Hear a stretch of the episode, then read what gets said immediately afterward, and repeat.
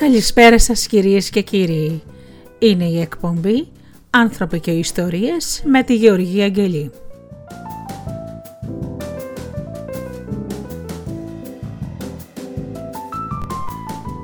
Μία εκπομπή που λέει και ασχολείται με τα προβλήματα του σύγχρονου ανθρώπου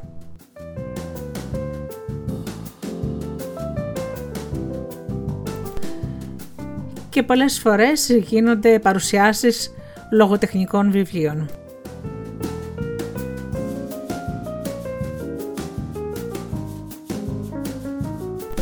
Σήμερα λοιπόν σας έχω ένα αριστούργημα. Ένα παιδί μετράει τα άστρα του Μενέλο Λουντέμι.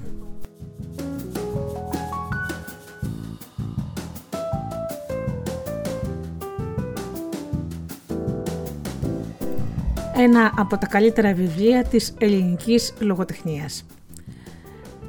Να σας ευχαριστήσω λοιπόν που ήρθατε και πάλι στην εκπομπή «Άνθρωποι και Ιστορίες». Ξεκινάω όπως πάντα με ένα τραγούδι και αμέσως μετά αρχίζουμε με το βιβλίο μας.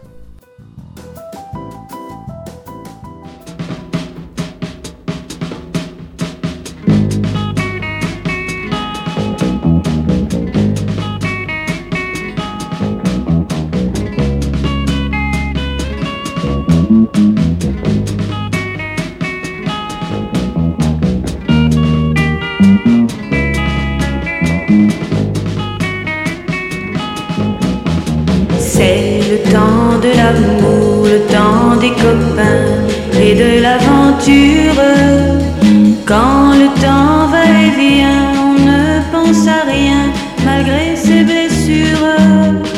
Car le temps de l'amour c'est long et c'est court, ça dure toujours, on s'en souvient.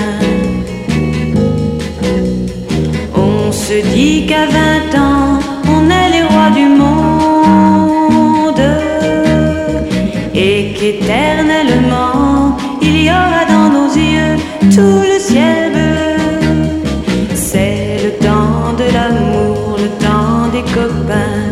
de l'aventure. Quand le temps va et vient, on ne pense à rien malgré ses blessures. Car le temps de l'amour, ça vous met au cœur beaucoup de chaleur et de bonheur. Un beau jour, c'est l'amour et le cœur bat plus vite. Car la vie suit son cours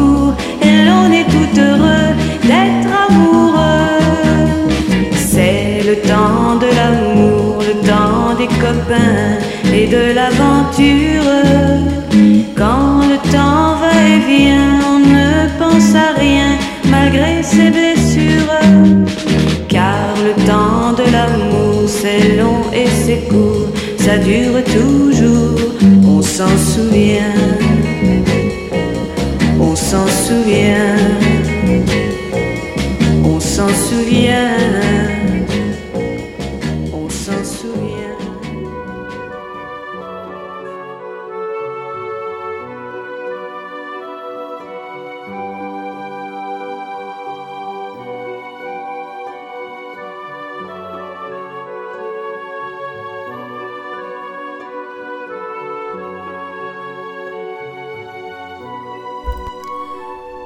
Ο αέρας φύσαγε σαν γύφτος. Έλεγες πως βάλθηκε να ανάψει κάπου μια θεόρατη φωτιά για να ζεστάνει τον κόσμο. Γιατί κρύωνε ο καημένος ο κόσμος τούτο το φθινόπερο. Κρύωνε σαν αμαρτωλός. Κρύωναν και τα σπίτια αυτής της πόλης. Είχαν στριμωχτεί εκεί πάνω στην ποδιά του βουνού από τα παλιά τα χρόνια και τώρα μετάνιωσαν. Μα ήταν πια αργά. Τώρα είχαν γίνει πόλη Σηκώνεται και φεύγει έτσι εύκολα μια πόλη. Για να λέμε όμως την αλήθεια, το κρύο δεν είχε λόγο να κοπιάσει τόσο νωρίς. Ούτε και ο Καζαμία συμφωνούσε μαζί του. Οι παγωνιές ήταν ακόμα μακριά. Έπιζαν τα ποτάμια και δένανε τα νερά.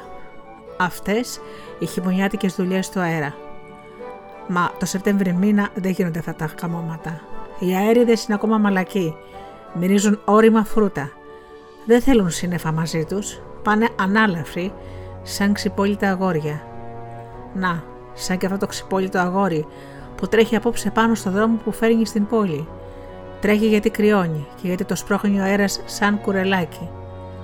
Το όνομά του Μέλιος, μα δεν χρειάζεται γιατί κανείς δεν το ρωτάει. Τώρα περνάει το μεγάλο δρόμο με τις ακακίες που σκίζει την πόλη στα δυο. Είναι καλοφτιαγμένος δρόμος.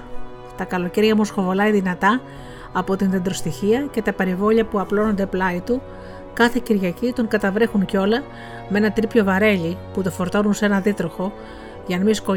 σκονίζονται τα φουστάνια των κοριτσιών. Καλή συνήθεια, γιατί αλλιώτικα τα κορίτσια μπορεί να μην έβγαιναν περίπατο και τότε τι χάρη θα είχε ένας εξοχικός δρόμος χωρίς κορίτσια. Το ξυπόλυτο αγόρι έφτασε τώρα στο γεφύρι, όπου αντάμωναν ο δρόμος με τον ποταμό και κάνανε σταυρό. Από εδώ θα περάσει, θα χωθεί στους σκούρους μαχαλάδε. Από αυτό το παλιό γεφύρι που τα θεμέλια του τρέμουνε από το βιαστικό νερό. Αυτό το ποτάμι από αύριο θα μπει στη μικρή του ζωή. Γιατί πιο κάτω πάει και ποτίζει τις μικρές λεύκες που ζώνουνε τον αυλόγερο του σχολείου. Κυλά και φέρνει γύρω το κάτασπρο κτίριο και το τυλίγει σαν νερογάλαζε φασιά. Από εδώ φαίνεται καλά η κόκκινη σκεπή του και οι δύο κολόνες που στέκονται ολόρθες μπροστά στην πόρτα του, τα φαρδιά του παράθυρα, όμορφα που θα είναι και μέσα αύριο. Τα παιδιά θα μπορούν να έχουν από ένα κασκέτο με κουκουβάγιο στο κεφάλι και να μιλούν μεγαλίστικα. Το σχολείο αυτό ήταν ολόιδα με το όνειρό του. Έτσι άσπιζαν οι τείχοι του και έτσι έφυγαν τα παραθυρά του τις νύχτες της μοναξιάς. Έτσι φαινόταν από το χορτάρι ενός στρώμα του. Ποιο ήταν αυτό το αγόρι, μα ποιο άλλο, ο Κρύφ. Είχε ακόμα και στη γλώσσα του τη στιφάδα της μοναξιάς, όπως του την πότισαν οι σελίδες ενός άλλου βιβλίου, που τώρα πια έμενε πίσω. Συνεφιάζει. Ο Κρύφ είναι τώρα μεγάλος. Σε λίγο θα γιομίσουν τα μάγουλά του χνούδι. Τρία σωστά χρόνια πέρασαν από τότε. Και το παιδί ψήλωσε. Ψήλωσε και χλώμιανε κι άλλο. Μα δεν βάρινε. Βασανίστηκε κι άλλο, μα δεν γλυκάθηκε. Όλα αυτά τα χρόνια ψαχούλευε να βρει λίγη ζεστασιά. Πλήρωσε για το ψωμί του άγουρο υδρό που ακόμα μύριζε γάλα. Μα ποιο ήταν το αγόρι, ο κρύφ του παλιού βιβλίου που δεν βρήκε το χωριό με τα χαρούμενα παιδιά γιατί τα σύννεφα που κυνηγούσε ήταν λιτά και φεύγανε. Τι έκανε λοιπόν όλα τότε τα χρόνια, τίποτα. Μάζευε γνώση και φαρμάκι. Ήθελε να είναι καλός και δεν ήξερε. Ήθελε να γυρέψει τον Μάικοβο, μα τον γέλασαν οι δρόμοι. Τι λοιπόν να κάνει; Μια μέρα κάθεσε και πέδεψε το κεφάλι του. Το έβαλε κάτω και το πέδεψε. Το πλέξε όπως είδε να κάνουν οι γύφτοι με το καλάθι. Στο τέλος το βρήκε. Θα πιάνε βιβλία με τα φιλία με τα βιβλία. Θα γύρευε να μάθει από εκεί αυτά που του έκρυβαν οι μεγάλοι πίσω από τα μουστάκια τους. Θα πιανε αγάπες με τις ζωραφιές, με τα παραμύθια, που λέγαν αυτοί οι μικροί χάρτινοι παππούδες, που κάθονται στα γόνατά σου και σου λένε τις ιστορίες τους χωρίς καμώματα και παρακάλια. Μα στο χωριό που δούλευε το παραπέδι δεν έχει χαρτοπουλιά. Έπρεπε λοιπόν να παρακαλέσει κανένα μπάρα από αυτούς που κατεβαίναν στην πολιτεία και πουλούσαν το καλαμπόκι τους να του φέρει ένα. Και μια μέρα αυτό έγινε. Έπιασε ένα τέτοιο γερούλι, του βόλε στη χούβια του κανένα μεταλίκια και σε παρακαλώ του λέει. Αν βρεις εκεί που πας κανένα βιβλίο που να λέει καλές ιστορίες, πάρτο μου, ε. Πολύ θα σε παρακαλέσω όμως. Έβαλε ο παππούς τα μεταλλίκια στην παλάμη του, τα πασπάτεψε με το ένα δάχτυλο, αναποδογύρισε ένα για να δει τι έχει από κάτω Έστωσε με το δάχτυλό του τα μουστάκια του και του τα έδωσε πίσω. Πάρτα του λέει. Αν τα χαρτιά λένε καλά παραμύθια, μου τα λες και εμένα και ξεχρεώνομαι. Αν πάλι δεν λένε, θα σου πάρω το ένα αυτή. Ε! Το παιδί τρόμαξε. Ο γέρος τότε έβαλε τα γέλα. Τα γέλια. Άιντε, άιντε, σύχασε, είπε. Δεν σου παίρνω το αυτή. Σου παίρνω ένα μεταλλίκι. Σύμφωνοι; Σε τρεις μέρες του φέρε ένα χαρτί λίγο πιο χοντρό από το Ευαγγέλιο και του το έδωσε. Το πασπάτεψε από παντού του, λέει, το παιδί, λέει στο παιδί. Δεν βγαίνει τίποτα. Για πάρ το κι εσύ, μην πάει και σε γνωρίσει και συνεννοηθείτε. Το παιδί άνοιξε τρέμοντας το βιβλίο. Ήταν σαν μικρό σπιτάκι. Η ιστορία του Σεβάχτου Θαλασσινού, έλεγε το ξοφυλό του. Αυτό ήταν. Το παιδί έπεσε πάνω στο βιβλίο με τα μούτρα και το διάβαζε. Το διάβαζε ολόκληρο το χειμώνα. Το διάβαζε και το ξαναδιάβαζε και πάλι το ξαναδιάβαζε και το έμαθε νεράκι. Και εκείνος ο Μπάρπα που του το είχε φέρει, τα άκουγε και τρέμαν τα μουστάκια του. Όμορφο βιβλίο. Μόνο που είχε μια παραξενιά. Έλεγε την ιστορία του μονάχα σε όποιον ήθελε. Ώσπου να κλείσει εκείνη η χρονιά είχε καταπιεί και άλλα καμιά δεκαριά βιβλία. Τότε πήρε να γίνεται λόγος για εκείνο το παραπέδι σε όλα τα σπίτια. Το έμαθα και ο δάσκαλος και μια μέρα του παρήγγειλε να πάει να τον δει. Βάζει λοιπόν ένα παστρικό πουκάμισο και πάει.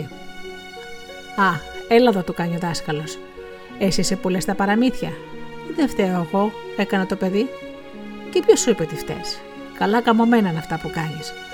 Μα γιατί δεν έρχεσαι να σε γράψουμε να μάθεις και γράμματα του σχολείου, δεν τα αγαπάς. Γράμματα του σχολείου, αν τα αγαπούσε. Μα υπήρχαν πιο γλυκά γράμματα. Πώς όμως να τα μάθει; Αυτός μάθαινε γράμματα του ποδαριού, γράμματα της τρεχάλας. Μια, νεράδα, μια ναράδα από εδώ, μια από εκεί. Μαζί με τα δαμάλια. Να βοσκάνε εκείνα στο γρασίδι και ένας και αυτός με ένα βιβλίο. Αν τα αγαπούσε, λέει. Τι λόγια είναι αυτά που λες, κυρδάσκαλε. Μα πόσα κομμάτια θα γίνει ένα τόσο δω ανθρωπάκι; Βλέπεις τα σχολεία σε αυτόν τον κόσμο είναι όλα τα σχολεία της μέρας. Ανοίγουν τις πόρτες τους μαζί με τα μαντριά. Πού να πάει, εδώ ή εκεί; Πάει λοιπόν με το κοπάδι και παίρνει λίγο χρήμα που είναι πηχτό συντρός. Το μαζεύει λίγο-λίγο, όπως το μπερμιγκάκι, το σπόρο. Έχει κάτι σχέδια. Σκοπεύει, σαν θα μαζέψει κάμποσα, να πάει στο δάσκαλο και να το πει: Να, πάρε και δώσ' μου γράμματα.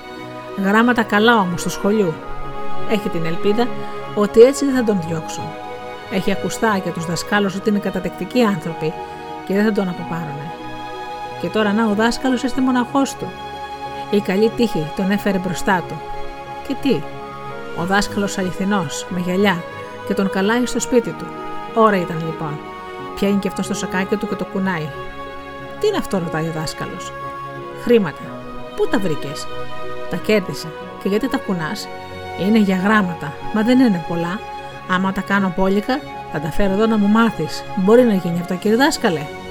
Αν μπορεί. Ο δάσκαλος έβαλε τη γροθιά του στο μάτι για να διώξει ένα σκουπίδι. Και ύστερα κοίταξε το παιδί βαθιά στα μάτια. Λοιπόν, πήγε να του πει. Και η φωνή του ήταν κάπως αλλιώτικη, έτσι λιγάκι σαν βραχνή. Άστα, άστα εκεί και είπε και πήγαινε. Αύριο που θα παχνίσεις τα δεμάλια σου, έλα του λέει. Να πάρω και πλακοκόντιλο, δάσκαλε, να πάρω χαρτιά και μολύβια; Όχι, όχι, καλό μου παιδί. Πώς είναι το όνομά σου, Μέλιος. Όχι, Μέλιο. Και πάλι ήταν αλλαγμένη η φωνή του. Πιο πολύ αλλαγμένη και πιο βραχνή. Το παιδί στάθηκε λίγο. Ύστερα άδειασε την τσέπη του στο τραπέζι και έφυγε. Και ο δάσκαλος ούτε γύρισε να το δει. Αφανίστηκε να κοιτάει έξω το παράθυρο, σαν να φύτωσε ξαφνικά εκεί ένας καινούριος κόσμος και πάσχιζε να τον μάθει. Απ' άλλο βράδυ άρχισε να πηγαίνει. Σαν συγύριζε τα βόδια και τα πότιζε και τα πάχνιζε, έχινε στο κεφάλι του ένα μαστραπά νερό, σφουγγιζόταν, έχωνε στον κόρφο του τα χαρτιά του και κλεφτά πήγαινε στο σπίτι του δασκάλου. Τα είχαν συμφωνήσει οι δυο τους, να μην μαθευτεί το μυστικό τους πουθενά. Μα μία νύχτα, καθώς έσπρωχνε την πόρτα του αχυρών να βγει στο πατάρι και να κοιμηθεί, είδε το λιχνάρι το αναμένο. Ποιος ήταν, το παιδί βάδιζε στα νύχια. Ανέβηκε τα λίγα σκαλοπάτια. Έλα εδώ, ακούει μια χοντρή φωνή. Πριονιά πέρασε από τα γόνατα του μέλιου. Εκεί κάτω στο μέντερο, με τα πόδια στα βρωτά και με την τζιμπούκα χωμένη στα μουστάκια, τον καρτερούσε το αφεντικό του. Έλα εδώ το ξανακάνει. Για ζήγωσε, κάτσε, πού τριγυρίζει στα νυχτιάτικα; Το παιδί έτρεμε και αφήνεις και την πόρτα το χωριό ανοιχτή, γιατί το κάνεις. Για να μην κάνω σαματάκια, ξυπνάτε, λέει το παιδί. Και αν μας κλέψουν τα ζά, μπορείς να μου απαντήσεις εδώ. Αν έρθουν προκομμένα μου και μας κλέψουν τα ζά, από ποιο θα τα γυρέψω, ε; Εγώ, κάνει το παιδί, εσύ, να ένας πλούσιος. Και με τι θα με πληρώσεις; Ε, μπορείς μια στιγμούλα να μας το πεις αυτό; Δεν τα κλέβουνε, τόλμησε να πει το παιδί. Να τα. Και πώς το ξέρεις εσύ, συμπεθεριά με τους αλογοσούρτεδε έχεις; Α, έτσι λοιπόν, ε. Εκεί φαίνεται ότι το ρεμπελεύεις. Με αυτούς κάνεις σκονάκι. Σώπασε και αύριο τα λέμε. Αύριο που θα σε παραδώσω στο χωροφύλακα τα λέμε. Όχι, λέει το παιδί και η φωνή του τρέμει. Όχι, δεν πάω με αυτό που σου λες. Εγώ. Ε, τότε πού στον Αγίριστο πας; Εγώ πάω στο σχολείο. Στο σχολείο, να τα. Στο σχολείο είπες, χάλασε ο κόσμος. Και καλά βρε κουτάβι. Δηλαδή δεν μπορούν δηλαδή να κάνουν τα γράμματα δίχως τη μούρη σου. Δηλαδή να πούμε αν δεν τα δεις εσύ, δεν τα μάθεις εσύ, αγύρευτα θα μείνουν τα γράμματα. Ε, αυτό θέλω να μου το πεις. Λοιπόν άκου τώρα. Λίγα λόγια. Από αύριο κόβεις. Ή ζευγάς ζευγάς ή παπάς παπάς. Για γελαδάρι σε πήρα, δεν σε πήρα. Για γραμματικό, εξηγηθήκαμε. Άντε πέσε τώρα να κοιμηθείς και αύριο έχεις δουλειά. Και το λάδι. Το παιδί έσβησε το λιχνάρι. Έπεσε πάνω στα άχυρα και τα μουσκεψε στο πρωί. Από την άλλη μέρα τα κόψε όλα.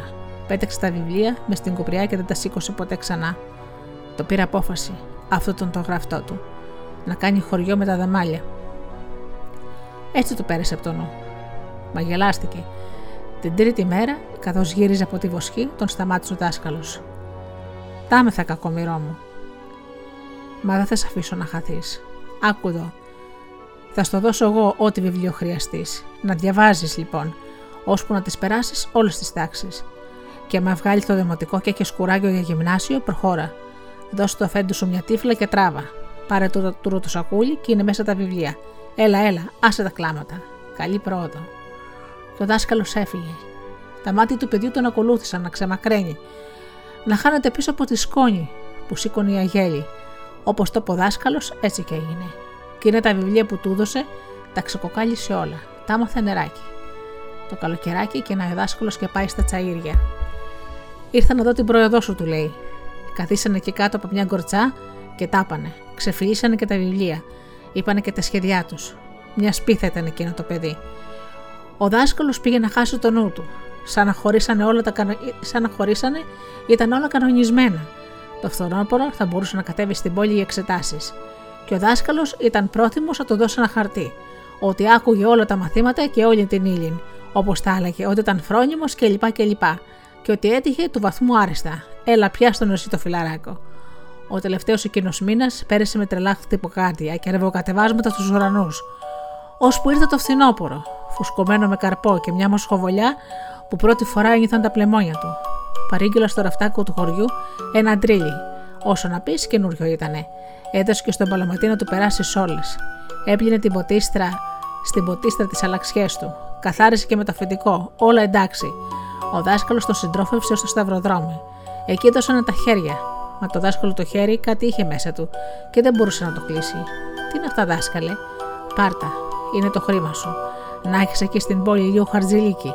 Είναι δύσκολη η ζωή εκεί. Θα θέλεις νίκη, φαΐ, τετράδια. Πάρτα. Του ήρθε να φιλήσει το χέρι του δασκάλου, μα δεν το βρίσκε, γιατί τα μάτια του είχαν θολώσει.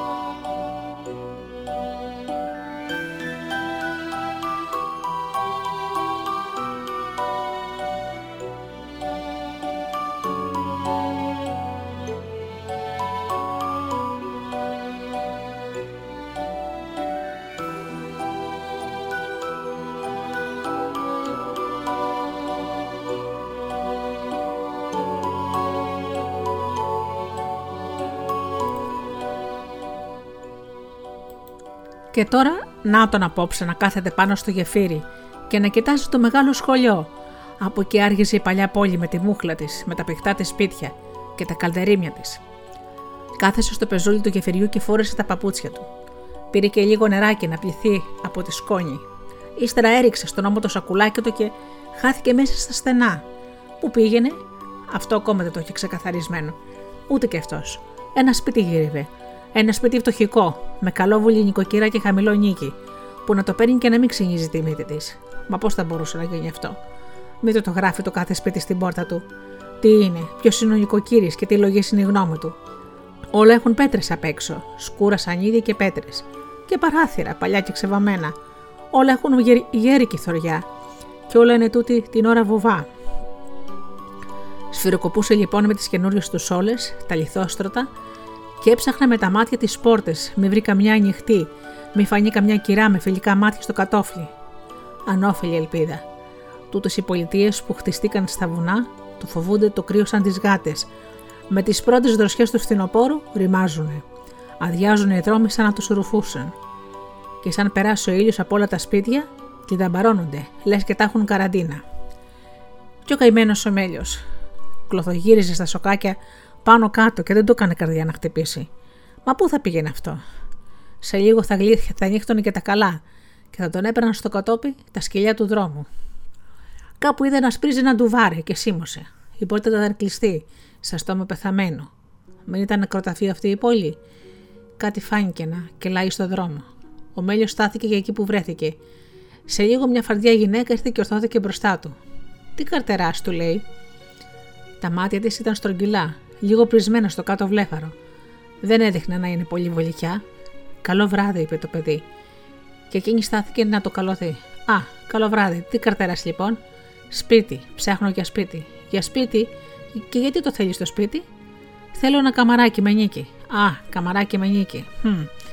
Και με τι θα το πληρώσεις στο νίκη; Με τον παρά μου. Και κούνησε την τσέπη του. Άμα τον παράσω. Ε, δεν ξέρω. Και έφυγε. Δεν θέλεις να ήταν φάντασμα. Ο Μέλιος άρχισε να τρέχει. Δεν θέλεις τώρα να πέσουν πάνω το ένα, ένα κοπάντι φαντάσματα και να του πάρουν τη μιλιά; Το έχει ακουστά αυτό από κάτι μεγάλους; Τίποτα. Έπρεπε να μπει σε ένα σπίτι το γρηγορότερο. Α ήταν και άγνωστο, ας ήταν κλειστό.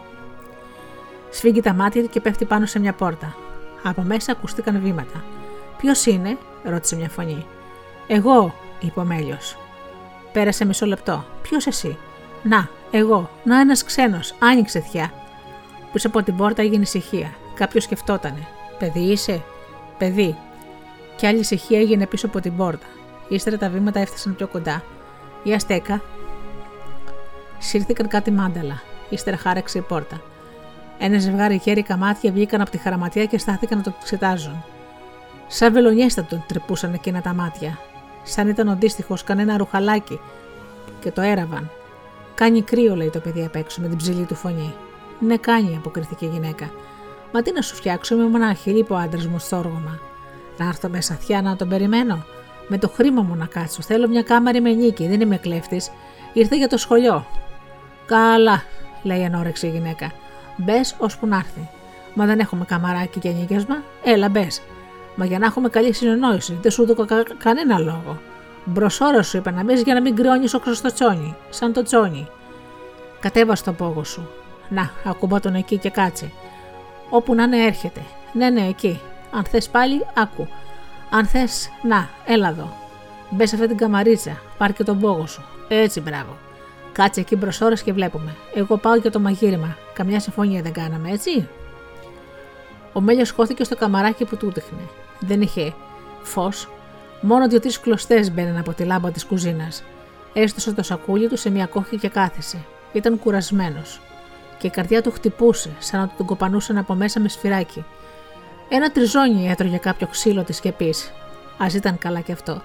Του έκανε λίγη συντροφιά. Τυχερό ήταν, αφού μπορούσε να τρώει όσο ήθελε και να κοιμάται σε στεγνό μέρος, ενώ αυτός ποιος ξέρει που θα ξεπαγιάσει αύριο. Η γερά ήταν δαγκαμένη, μια στο ναι και μια στο όχι. Και πού το ξέρουμε ποιος είναι ο άντρας της. Ζευγάς είναι, είπε. Ναι, βέβαια. Άκροδος σόι δεν είναι οι ζευγάδες. Μα πάλι Πού να τους ξέρεις τους ζευγάδες της πόλης; Α, να ήταν καμιά γυναίκα, καμιά κυρά που είναι εκεί, θα τον έπαιρνε με το καλό και θα του έκανε και κανένα δυο παρακάλια, θα τον κατάφερνε. Μα εκεί ήταν, ήταν δίβουλη, υποψιάρα, με φοβισμένα μάτια. Τι καλοσύνη να κάνει. Πού να την έβρει για να τις για, να περισσέψει για άλλον. Εδώ είδε μονάδες, μανάδες να πετάνε τα παιδιά τους στον δρόμο σαν αποπλήματα. Εδώ είδε αδέρφια να τρώνε ένα στο αλωνού το αυτή να βγάζουν ο ένας ταλουνού το μάτι. Ξένο σπίτι είναι αυτό, και ο μουσαφίρης νυχτιάτικος. Καλά-καλά ούτε τα μάτια του δεν πρόκανε να δει η κυρά, γιατί τάχα να τον καλοδεχτεί.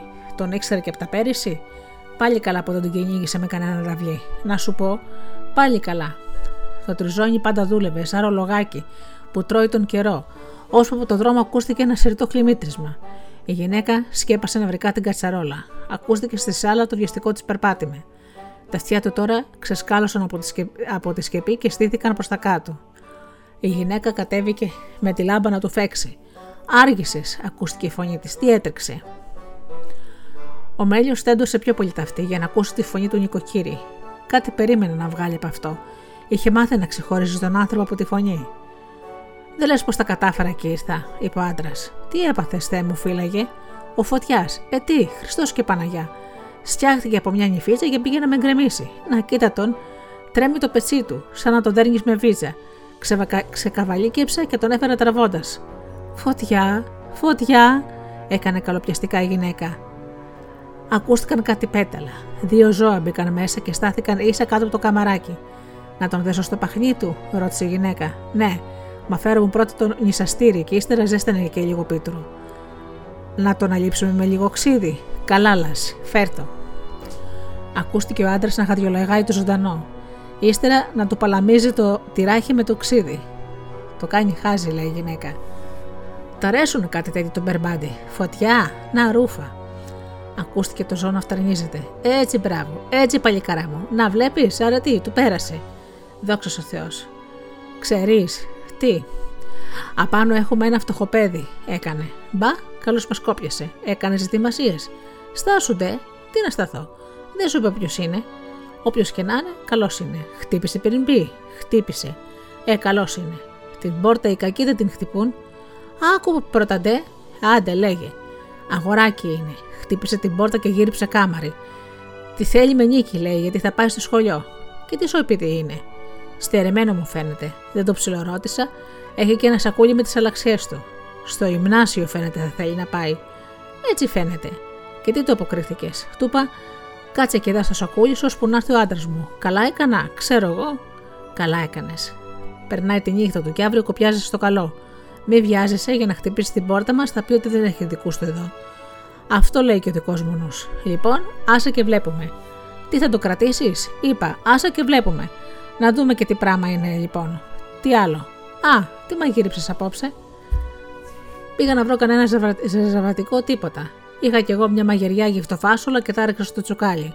Είναι έτοιμα; Την τελευταία βράση τους παίρνουν. Πάμε; Πάμε. Μόνο αν είχες και λίγο ζεστό νερό. Ανέβα. Στα έχω όλα έτοιμα. Ακούστηκαν τα πόδια τους να βροντούν τις σκάλες. Ο Μέλιος σηκώθηκε από το πάτωμα και ξανακάθισε στα ρούχα του. Καλός ήταν ο Μπάρπας. Η φωνή του έβγαινε ολόγη από την καρδιά. Όσο την άκουγε, τόσο λυνόταν η κόμπη που είχε μέσα του. Ζεστάθηκε. Τον τρίλι του έξανε τον καίει σαγούνα. Πάνω στην ώρα πήραν να κενώσουν και το φαΐ και ο αχνό του γέμισε το σπίτι. Αχ, ζεστό φαγάκι, μαγειρευτό και ένα σπίτι να, να στο φιλεύει. Και να είναι το σπίτι ζεστό, σαν κόρφος μάνας. Ναι, μα θα τον καλέσουν; Θα του πούν το κόπιασε ή θα τον αφήσουν να χορτάσει μόνο με τον αχνό. Σώπα κρύφη, μην απελπίζεσαι. Τώρα δάω που να είναι. Να, βήματα δεν είναι αυτά. Στην πόρτα σου δεν σταμάτησαν. Ναι, ναι, έτσι είναι. Αγόρι, μάλιστα. Είναι η φωνή του νοικοκύρη. Το αγόρι σαλεύει. Κοιμάσαι, παιδί, σήκω, σήκω, έλα να δεπνήσουμε. Να γνωριστούμε κιόλας. Μπα, μπα, έτσι μονάχος κάθεσαι στο σκοτάδι, θα χάσεις τα μάτια σου. Ο Μέλιος σηκώθηκε, ψευτοσυγυρίστηκε και βγήκε. Μπρε, κάνει ο γέρος αν βρέθηκε στο φως. Α, μες εσύ παλικαράκι. Πώς είπαμε, πώς σε λένε, Μέλιο. Να, όνομα. Να το χαίρεσαι φως μου. Εγώ με μπάρπα σου ανέστης και από εδώ η θιά σου η αρετή. Κάτσε, εδώ, εδώ στο σοφρά. Έτσι. Όχ, έτσι ντροπιάρες είσαι. Αμ, θα πεθάνεις της πείνας. Γυναίκα, κουτάλι στο μέλιο. Άντε, καλώ όρισε. Πνίξ το βαθιά να πιάσεις και βασούλε. Έτσι, μπράβο. Α, νοικοκυρά, έκανες ένα φαΐ για βαζίριδες. Σε λίγο ακουγόταν μονάχα τα κουτάλια που δούλευαν αντριωμένα. Ο γέρος ξαναγύριψε κι άλλο. Το κρύο μου άνοιξε την όρεξη, δικαιολογήθηκε. Θέλεις και εσύ παλικαρά μου. Όχι, καλά. Χατήρι εγώ δεν χαλώ. Σαν τελειώσανε λοιπόν, ο γέρος ρεύτηκε και πήρε και ακούμπησε στο παραγόνι. Έλα εδώ κοντά μου. Έλα, εγώ θα στρίψω ένα τσιγάρο και εσύ θα μου πεις το συναξάρι σου. Για το γυμνάσιο ήρθες. Το κατάλαβα. Είδες που στο έλεγα γριά. Λοιπόν, θα δώσω εξετάσεις, είπε το παιδί. Όλο το καλοκαίρι δούλευε και το χειμώνα. Να, και τώρα ήρθα για τις εξετάσεις. Αχ, αχ, αχ. Έβαλα στην άκρη λίγα για τα βιβλία μου και για τον Νίκη. Θα τρώω λίγο μια φορά την ημέρα. Πολύ ακριβά μικρό μου τα αγοράζεις τα γράμματα. Και τι για σκοπό να τα κάνεις; Ο Μέλιος τα χάσε. Τι να τα κάνει, ρωτάς; Να, τα ήθελε. Δεν μπορούσε να κάνει χωρίς αυτά, τα λαχταρούσε. Έτσι, σαν το ψωμί, πώς το λένε. Τα θέλω για να διαβάζω βιβλία, είπε μόνο. Ε, καλά, έμαθες να διαβάσει. Ύστερα τι κέρδος θα έχεις; Θέλω να φύγω από τα γελάδια, να μπορώ να φορώ παστικά ρούχα, να γράφω γράμματα στρογγυλά σαν του δασκάλου και να μπορώ να μιλώ καλά, να μην με περιγελάνε και ύστερα θέλω να μάθω και κάτι μυστικά που έχουν τα βιβλία για να μπορώ να τα λέω και στους άλλους. Γι' αυτό μονάχα τα θέλεις. Λένε πως άμα δεν ξέρεις γράμματα είσαι στραβός. Ε, εσύ είσαι, δεν ξέρω, μπορεί και να είμαι. Δεν τα βλέπεις όλα όσα είναι μπροστά σου. Τα βλέπω. Μα μπορεί να είναι και άλλα που να με τα βλέπω. Να τα δω μεθαύριο που θα μάθω γράμματα. Σε μεγάλα βάσανα, νωρίς νωρίς μπήκε γέ μου. Μη, άσε, είσαι άγουρο ακόμα για τέτοια πονοκεφαλιάσματα. Οι άλλοι πάνε στο σχολείο. Εγώ δεν μπόρεσα. Έπρεπε να μαζέψω λεφτά. Δεν έχω κανέναν σε αυτόν τον κόσμο. Τι, για ξαναπες το αυτό. Στην ξεριζώνω τη γλώσσα. Δεν έχεις κανέναν, λέει. Και εγώ τι είμαι. Δεν είμαι μπάρπα σου. Τι είπαμε πολλή ώρα, το ξέχασες κιόλα; Θα με κρατήσετε; Ο Ανέστη έκανε ένα ψεύτικο θυμό. Αρετή, για ξεκρέμε από εκεί τον πλάστη να τον καταχαιρήσω. Ακούσε εκεί, θα τον κρατήσουμε. Να πας αύριο πρωί-πρωί και να γραφτείς. Και άμα σου κάνουν τίποτε ζόρια, θα πεις, θα τα πω στον μπάρπα μου. Να πας, παιδί μου, στο σχολείο. Να πας. Μην ακούς τι σου έλεγα πρωτήτερα. Έτσι από χαζομάρα μου το έλεγα. Να πας και μπα και ανοίξει και τα δικά σου γραμμα... μάτια. Γιατί στραβό απόμενο στον πάνω κόσμο. Και τώρα τράβα για ύπνο. Του στρωσε αρετή. Άντε, καλό ξεμέρωμα.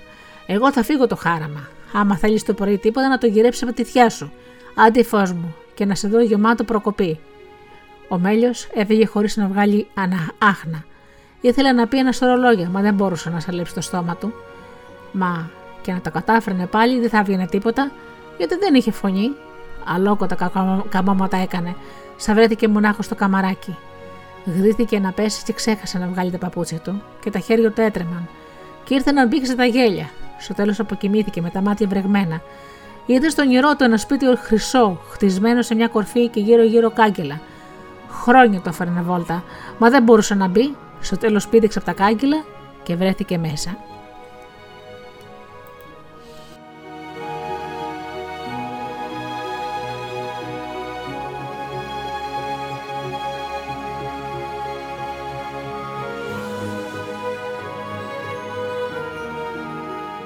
Los olivos sudan aceite.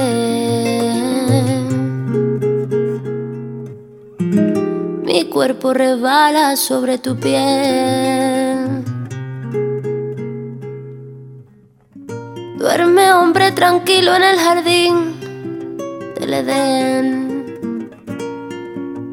Que la humedad desprende sabor a miel.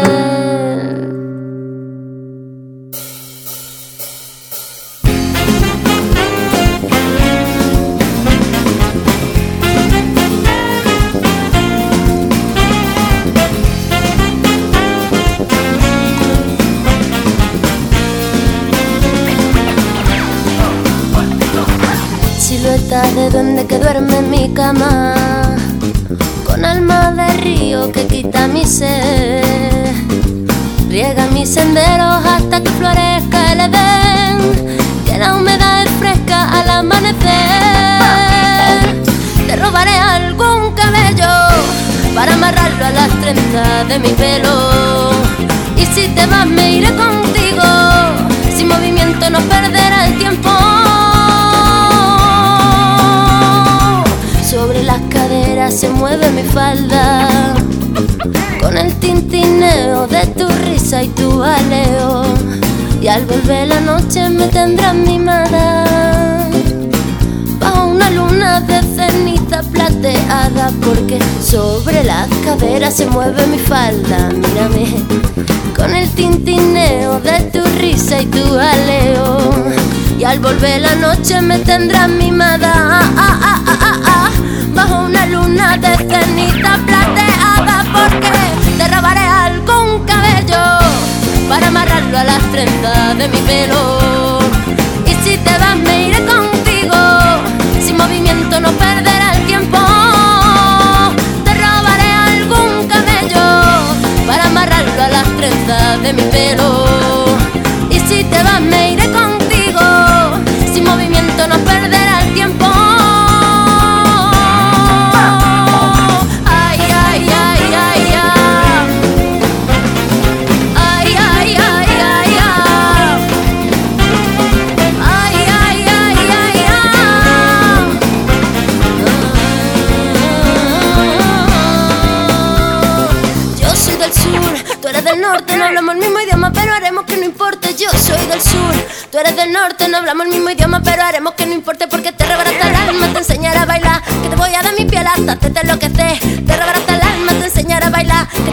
mi piel hasta pedirme más. Yo te robaré algún cabello para amarrarlo a las trenzas de mi pelo.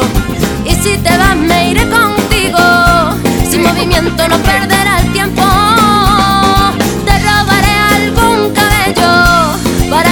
colgado de mi cuello.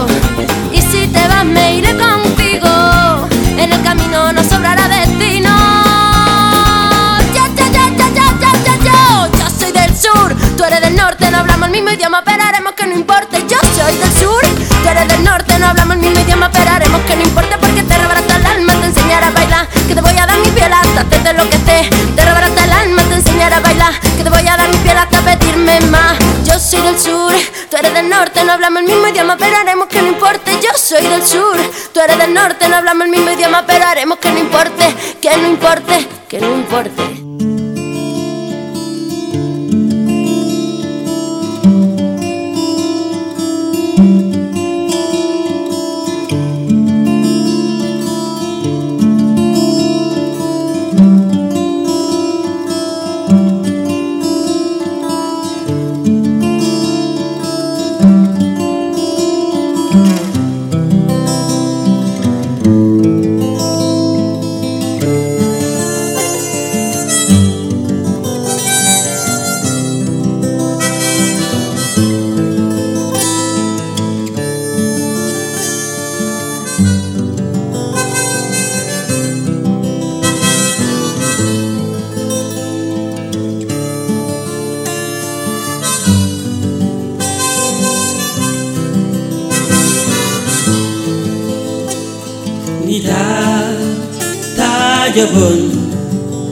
Nita Jagon Nita Tajabon Danyi Tajabon Abdul Ujambar Nyari malaikana. Khawe Echikau si seru momu murida degam julinga momu murida degam wonga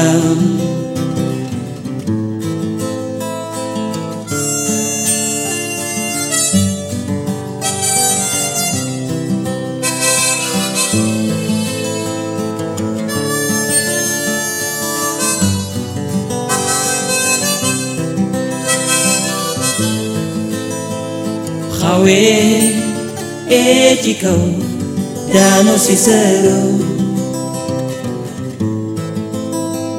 Mumu, munina, degam julinga Mumu, munina, degam wonga.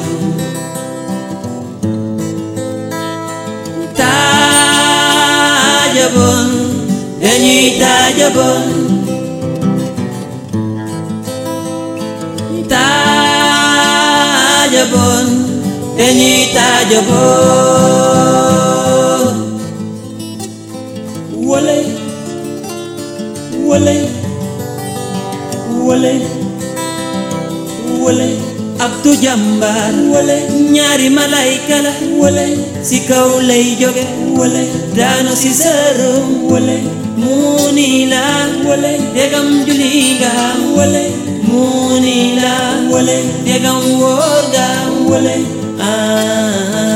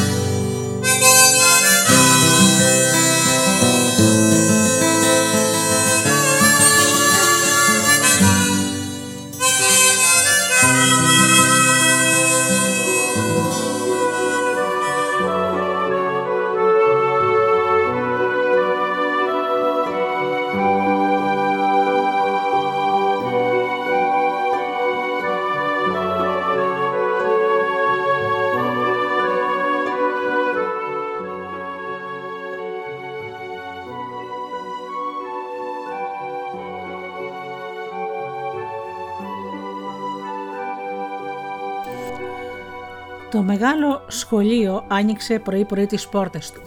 Μέρες δούλευε για να το συγκυρίσει ο γεροθόδο, ο τσάγαλος με τη γριά του τη ζουμπουλιά. Ξαράχανσαν τα ταβάνια και γκρίνιαζαν. Η γριούλα από τη σκόνη ήταν σαν αλευρωμένη ρέκα. Ο γέρος με ένα ξύλο καμωμένο σφίνα στον πούνο της χαραματιές. Είχε σκίσει ένα παλιό του καβάδι και καταγενόταν δύο μέρες με αυτή τη δουλειά. Ναι, φορούσε, πρέπει να το πούμε και αυτό, ο γεροθόδο δεν ήταν ντυμένος σαν τα άλλα γεροντάκια τα παλιακά. Δεν φορούσε παντελόνια, πουτούρια ή βράκες, φορούσε καβάδια.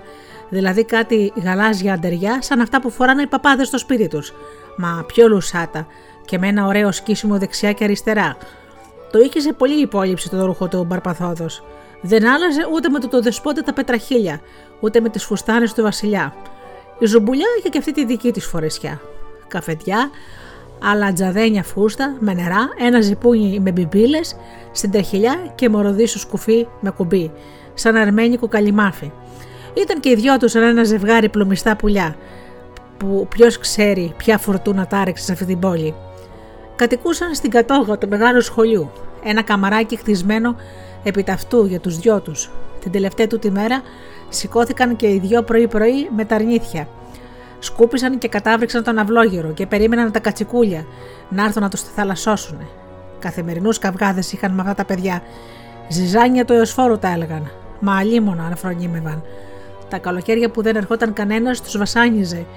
Γκρίνιαζαν συναμετάξι τους και καρτερούσαν πότε και πότε να έρθουν τα ζαβά να τους τα ξεμουχλιάσουν. Το είχαν πια και να παλεύουν με τα παιδιά και να τραβολογούνται χρόνο καιρό. Έτσι λοιπόν σήμερα, σαν άνοιξε ο γεροθόντο στο σχολείο, πήγε και κάθεσε παραφυλακτά εκεί πίσω από την πόρτα και περίμενε να φτάσει κανένας καθάρι για να του δώσει αφορμή να καυγαδίσει. Και να που έγινε. Από το πρώτο στεναδάκι φάνηκε ένα λιανοκομμένο παιδί, με μελάνια και τα σχετικά, και πήγε και ακούμπησε στην κολόνα. Πού να του κάνει η καρδιά να μπει μέσα; Περίμενε ο γέρος να προχωρήσει, περίμενε να του λερώσει τα μάρμαρα, τίποτα. Στο τέλος, σαν είδε και απόειδε ότι δεν γίνεται τίποτα και ότι ο νερό είναι βοηδάκι, ξεκίνησε και πήγε να δώσει αφορμή ο ίδιος. Έβηξε μια-δυο φορές, φύσηξε σε ένα χρωματιστό μαντίλι τη μίξα του και κατέβηκε στην άλλη κολόνα. Πώς από τον Τζερεμεδάκι, ρωτάει με μεσόκλειστα μάτια. Καλημέρα, είπε το παιδί. Τζίφος, του το δώνει καλο, καλοθρεμένο και άγριστο. Είδες το ψόφιο τρόπος, είδες εκεί πέρα χα, μάτι χαμηλό. Για εξετάσεις, μάλιστα. Όπως το λέγαμε, είναι με το σας και με το σεις. Καλά, και στο ενύπνο το είδες στο θρανίο. Δεν καρτέριαζε να φέξει. Δεν έχω ρολόι, κύριε, απάντησε φοβισμένα το παιδί. Είναι νωρίς, δεν το ήξερα, να έρθω αργότερα. Έλα εδώ, έλα εδώ, άντε, έτσι είσαι εσύ. Τι σαν μια μύδη που είσαι, Παρθένα μου. Κάτσε εδώ, τώρα που να είναι θα έρθουνε. Χωριατάκι είσαι. Ναι.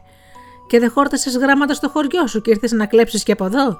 Έλα εδώ, έλα εδώ, πού φεύγεις; Προσβάλθηκες; Καλά. Παίρνω το λόγο μου πίσω. Έχεις γονικά; Καλά, καλά, μη φουσκώνεις. Τι είσαι εσύ, έτοιμος να φουσκώσεις σαν το γάλα στη φωτιά; Δεν σε ρωτάω άλλα. Μονάχα να τα πορεύσουμε καλά μαζί. Εγώ μου επιστάτης, δεν θέλω σαματάτες. Το βλέπεις εκείνο το, παρα... το παραθύρι. Να, κοίτα, κοίτα κάτι τέλεια. Σαν το δαχτυλό σου χοντρά τα άπλεξα. Μα οι οσφόροι μου τα σπάζουν με την τόπα. Παίζεις τόπα; Όχι. Θα δούμε. Στα λέω αυτά από τώρα γιατί εγώ είμαι. Κάτσε τώρα εκεί. Σουτ. Έρχεται ο καθηγητής, ο κύριος Αναχωρίδης. Σκύφτηκαν και κρύφτηκαν και δύο πίσω από τις κολόνες.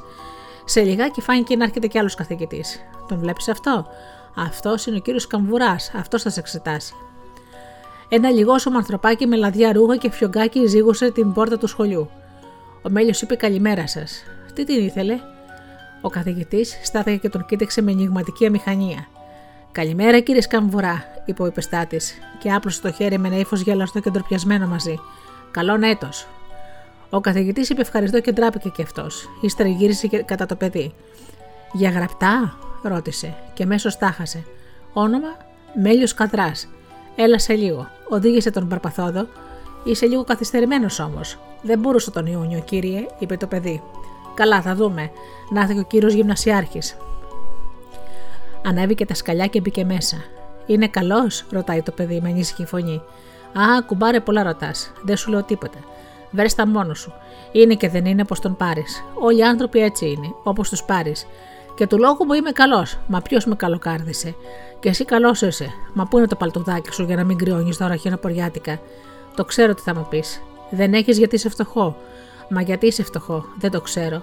Εμένα εδώ σταματάει η εξυπνάδα μου. Άμα μεγαλώσεις, παιδέψου και βρες το εσύ για λογαριασμό μου. Εγώ πια τα άφαγα τα σκάγια μου. Σώπα, γιατί έρχεται ο γυμνασιάρχης. Τον βλέπεις αυτόν τον ψηλό, αυτόν τον, αυτόν τον ξανθή με τον κόκκινο πρόσωπο. Ε, αυτός είναι ο κύριος Γυμνασιάρχης. Καλή πρόοδο. Εγώ πάω στο κατόι μου. Είναι κακός παππού; Δεν ξέρω. Βρες το μονάχο σου. Σήκωσε τα καβάντια του και έφυγε. Ο γυμνασιάρχης πλησίασε, ανέβηκε τα σκαλιά, κοιτώντας ψηλά και μπήκε μέσα. Ήταν βαρύς άνθρωπος. Στιτός με άσπρα φρύδια. Σε λίγο από μέσα μεριά φάνηκε το καβάτι του γεροθόδου. Ψτ, παιδί, εσένα σου λέω, σηκωφαγάκι, κόπιασε. Σε περιμένει μέσα ο κύριος καθηγητής. Σιγά μονάχα τα πόδια σου. Δεν μου λες, στάσου. Πώς το λένε το σιγά στο χωριό σου; Είναι βαριές οι όλε, λέει το παιδί. Δεν μπορώ. Πριχού να πασχίσει, ποτέ μιλέ δεν μπορώ. Πασκίζω, μα δεν μπορώ. Καλά, τότε άντε μπες και καλό ξεσκάλωμα. Ο Μέλιος μπήκε στην πόρτα που το έδειχνε. Μέσα ήταν ησυχία. Τα θρανία περίμεναν στη σειρά σαν την και ψέλες. Και ο καθηγητής κοιτούσε έξω από το παράθυρο. Το μάτι του παιδιού πήρε την κοψιά του. Στεγνό πρόσωπο. Με χρώμα ξυλοκάρβουνο. Μαλλιά ίσια, πυκνά, φυτρωμένα χαμηλά. Η ηλικία δύσκολη. Ήρθες, είπε μια στιγμή. Κάθεσε εκεί. Όχι εκεί στο πρώτο. Ύστερα κούπισε την έδρα και στάθηκε να τον κοιτάξει. Έχεις το απολυτηριό σου. Το παιδί το τράβηξε προσεκτικά μέσα από τα χαρτιά του και τα άπλωσε. Χα, λέει ο καθηγητής και σκύβει να δει καλύτερα. Η βαθμή σου είναι καλή και η ιδεογωγή σου άμεμπτος. Καλά. Διπλώνει το χαρτί και παίζει μαζί του, χτυπώντας στο αριστερή του παλάμε. Κατόπιν να πηγαίνει στο παράθυρο και κοιτάει έξω. Ο Μέλιος νομίζει ότι δεν θα ξεφύγει πια από το παράθυρο, ότι θα, βραδιαστεί, θα βραδιαστεί εκεί. Πόση ώρα περνά, δεν ξέρει. Κάποια στιγμή λαλεί ένα πετινάρι. Δεν θα ξυπνήσει λοιπόν ούτε τώρα; Όχι, δεν ξύπνησε ούτε τώρα. Μήπως μετάνιωσε, μήπως πάλι ξέχασε ότι είναι καθηγητής; Πώς θα κρατήσει αυτό; Μα όχι, δεν κράτησε πολύ. Λίγο πριν απελπιστεί ο Μέλιος, ο καθηγητής γύρισε. Πού είναι και η δημόνα σου, τον ρωτά. Ο Μέλιος ζυγιάστηκε λίγο. Στο τέλος, πουθενά είπε. Τότε ποιοι, ποιοι σε φροντίζουν; Εγώ. Και τα γράμματα ποιος σου τα άμαθε; Εγώ. Το φλικάκι ξαφνικά ανεβοκατέβαινε παράξενο στο λαιμό του. Πήγε στην έδρα και άνοιξε ένα βιβλίο. Τράβηξε ένα φύλλο χαρτί, έγραψε καμιά εικοσαριά ράντες και το το έδωσε.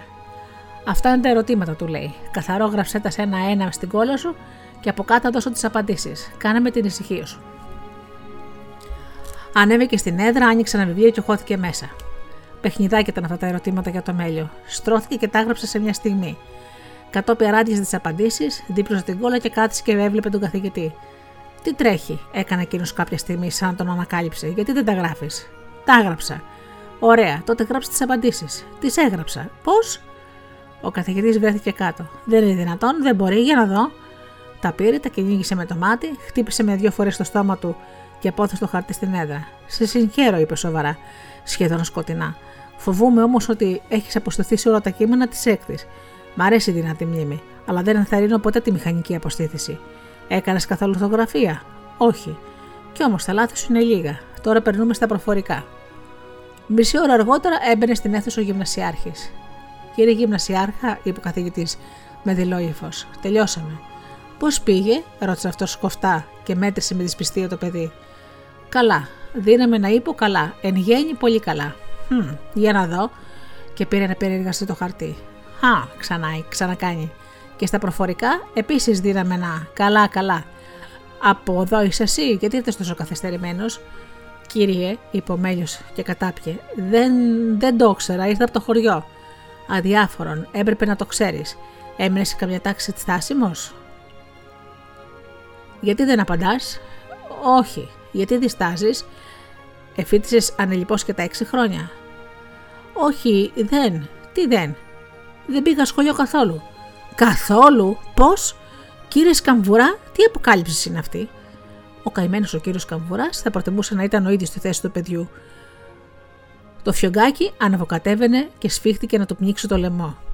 Έμεινε εκεί ακουμπισμένο στην έδρα του και κοιτούσε το γυμνασιάρχη και μία το παιδί.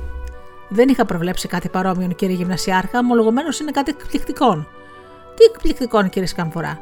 Εδώ πρόκειται περί προ... πρωτοφανούς απάτης, να σημειωθεί το όνομα του διδασκάλου. Κατόπιν στράφηκε στο παιδί.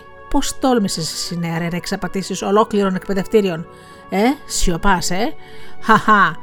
Η σιωπή του ενόχου. Πάψε αμέσως να κλε. Ξαφνικά το παιδί τίναξε πίσω το κεφάλι του και τότε οι δύο καθηγητές βρέθηκαν αντίκρι σε ένα εξαγριωμένο τυγράκι. Όχι κύριε, δεν κλαίω. Γιατί, δεν έφταξα σε τίποτα και ούτε ψέματα είπα. Γιατί δεν δέχεστε τα γράμματά μου, κύριε Γυμνασιάρχα; Αυτά μου δείξανε, αυτά έμαθα. Γιατί δεν τα δέχεστε, είναι αλλιώτικα τα γράμματα του σχολείου; Δεν είχα χρήματα για να πάω σχολείο και τα έμαθα στο χωράφι. Κακό είναι. Τώρα εσείς μου λέτε ότι δεν έχουν πέρασει. Σιωπή! Ο γυμνασιάρχης ήταν γαλάζιος από το θυμό. Θα φύγω, από Εμέλιο. Και σε όποιον με ρωτάει, θα λέω ότι μάζεψα λίγα λεφτά για να πάω στο γυμνάσιο, μα με έδιωξαν επειδή τα γράμματα που είχα μαζί μου ήταν του χωριού και δεν, τα, δεν περνούσαν. Όριστε, φίλε μου, θράσος. Ιδού η ταμό Σε ρώτησε για το όνομα του διδασκάλου, ότι αναφερθώ στο Υπουργείο. Επ' αυτού ζητώ να έχω απάντηση. Τα λοιπά είναι φλήνα φίλματα. Αναμένω, δεν απαντάς. Προφανώς, δοκίμησε να επέμβει ο καθηγητής. Προφανώς ελισμόνισε το όνομα του δασκάλου. Ε, παιδί μου, όχι, είπε Μέλιος, το ξέρω. Και γιατί δεν μας το λες, απλό για να τον αρπάξεις από τα αυτή ο γυμνασιάρχη. Δεν είμαι Ιούδας, ξεφώνησε ο Μέλιος και το έβαλε στα πόδια. Ο γυμνασιάρχης έτρεξε αλίκο ξοπίσω του. Έλα εδώ, εσύ, έλα εδώ, ε, εσύ. Ο Μέλιος καταρκυλούσε τη σκάλα. Επιστάτα, εσύ, πιάστον. Ο Μέλιος κατέβαινε ορμητικά τη σκάλα. Μπροστά του ήταν η πόρτα. Μα κάτι την έφρεζε. Ένα γαλάζιο καβάδι. Έλα εδώ, σκαθαράκι. Εσύ είσαι ο αφρόνιμο. Κράτα τον, φωνάζει από πάνω ο γυμνασιάρχης. Άφησέ με, παρακαλεί με βορκωμένα μάτια το παιδί. Μπαρπαθόδος, είσαι που είσαι καλός. Άφησέ με. Θα σε απόλεγα, μωρό μου. Μα ύστερες θα με απολύσουν και εμένα. Και τότε τι θα φάει, βαβά; Εδώ, μην γλωτσά γιατί θα σου φορέσω καπιστρόνι. Παππού, άσα με και θα σε δαγκώσω. Φρόνημα. Για τελευταία φορά σου λέω, άφησέ με. Σουρτ, είπα. Ε, να κι εγώ. Και όπως κρατούσε το δοχείο με το μελάνι του, το χύνει με δύναμη στα μάτια. Ο γέρος τον άφησε για να πιάσει τα μάτια του και ο δράστης έγινε άφαντος. Πρόφαστασε μόνο για μια στιγμή πριν στρίψει το στενό να δει το γυμνασιάρχη που πάνω στη μαρμαρόσκαλα κουνούσε τα χέρια του σαν τρελός.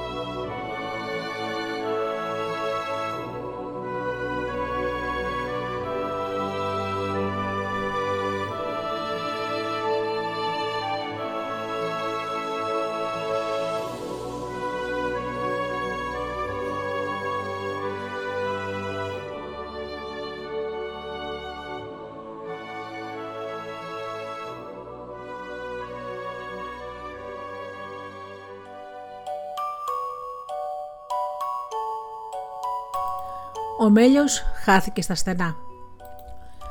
Οι φωνές του γυμνασιάρχη τον κυνηγούσαν ακόμα και πέρα, πάνω στις γειτονιές. Εκεί ψηλά δεν υπήρχαν άνθρωποι με κολάρα, άνθρωποι με γυαλιά, όλοι εκεί που τα χρόνια τρέχανε στο κατόπι τους σαλίκι. Εκεί πάνω ήταν άνθρωποι κουρασμένοι, φτωχάνθρωποι, με ζερωμένα κούτελα, γυναίκες κακοζώητε, με άπλυτα μωρά στην αγκαλιά. Εκεί πάνω μπορούσε να κάτσει σε μια πέτρα, να πιάσει το κεφάλι του και να σολογιστεί όλη του την καταστροφή.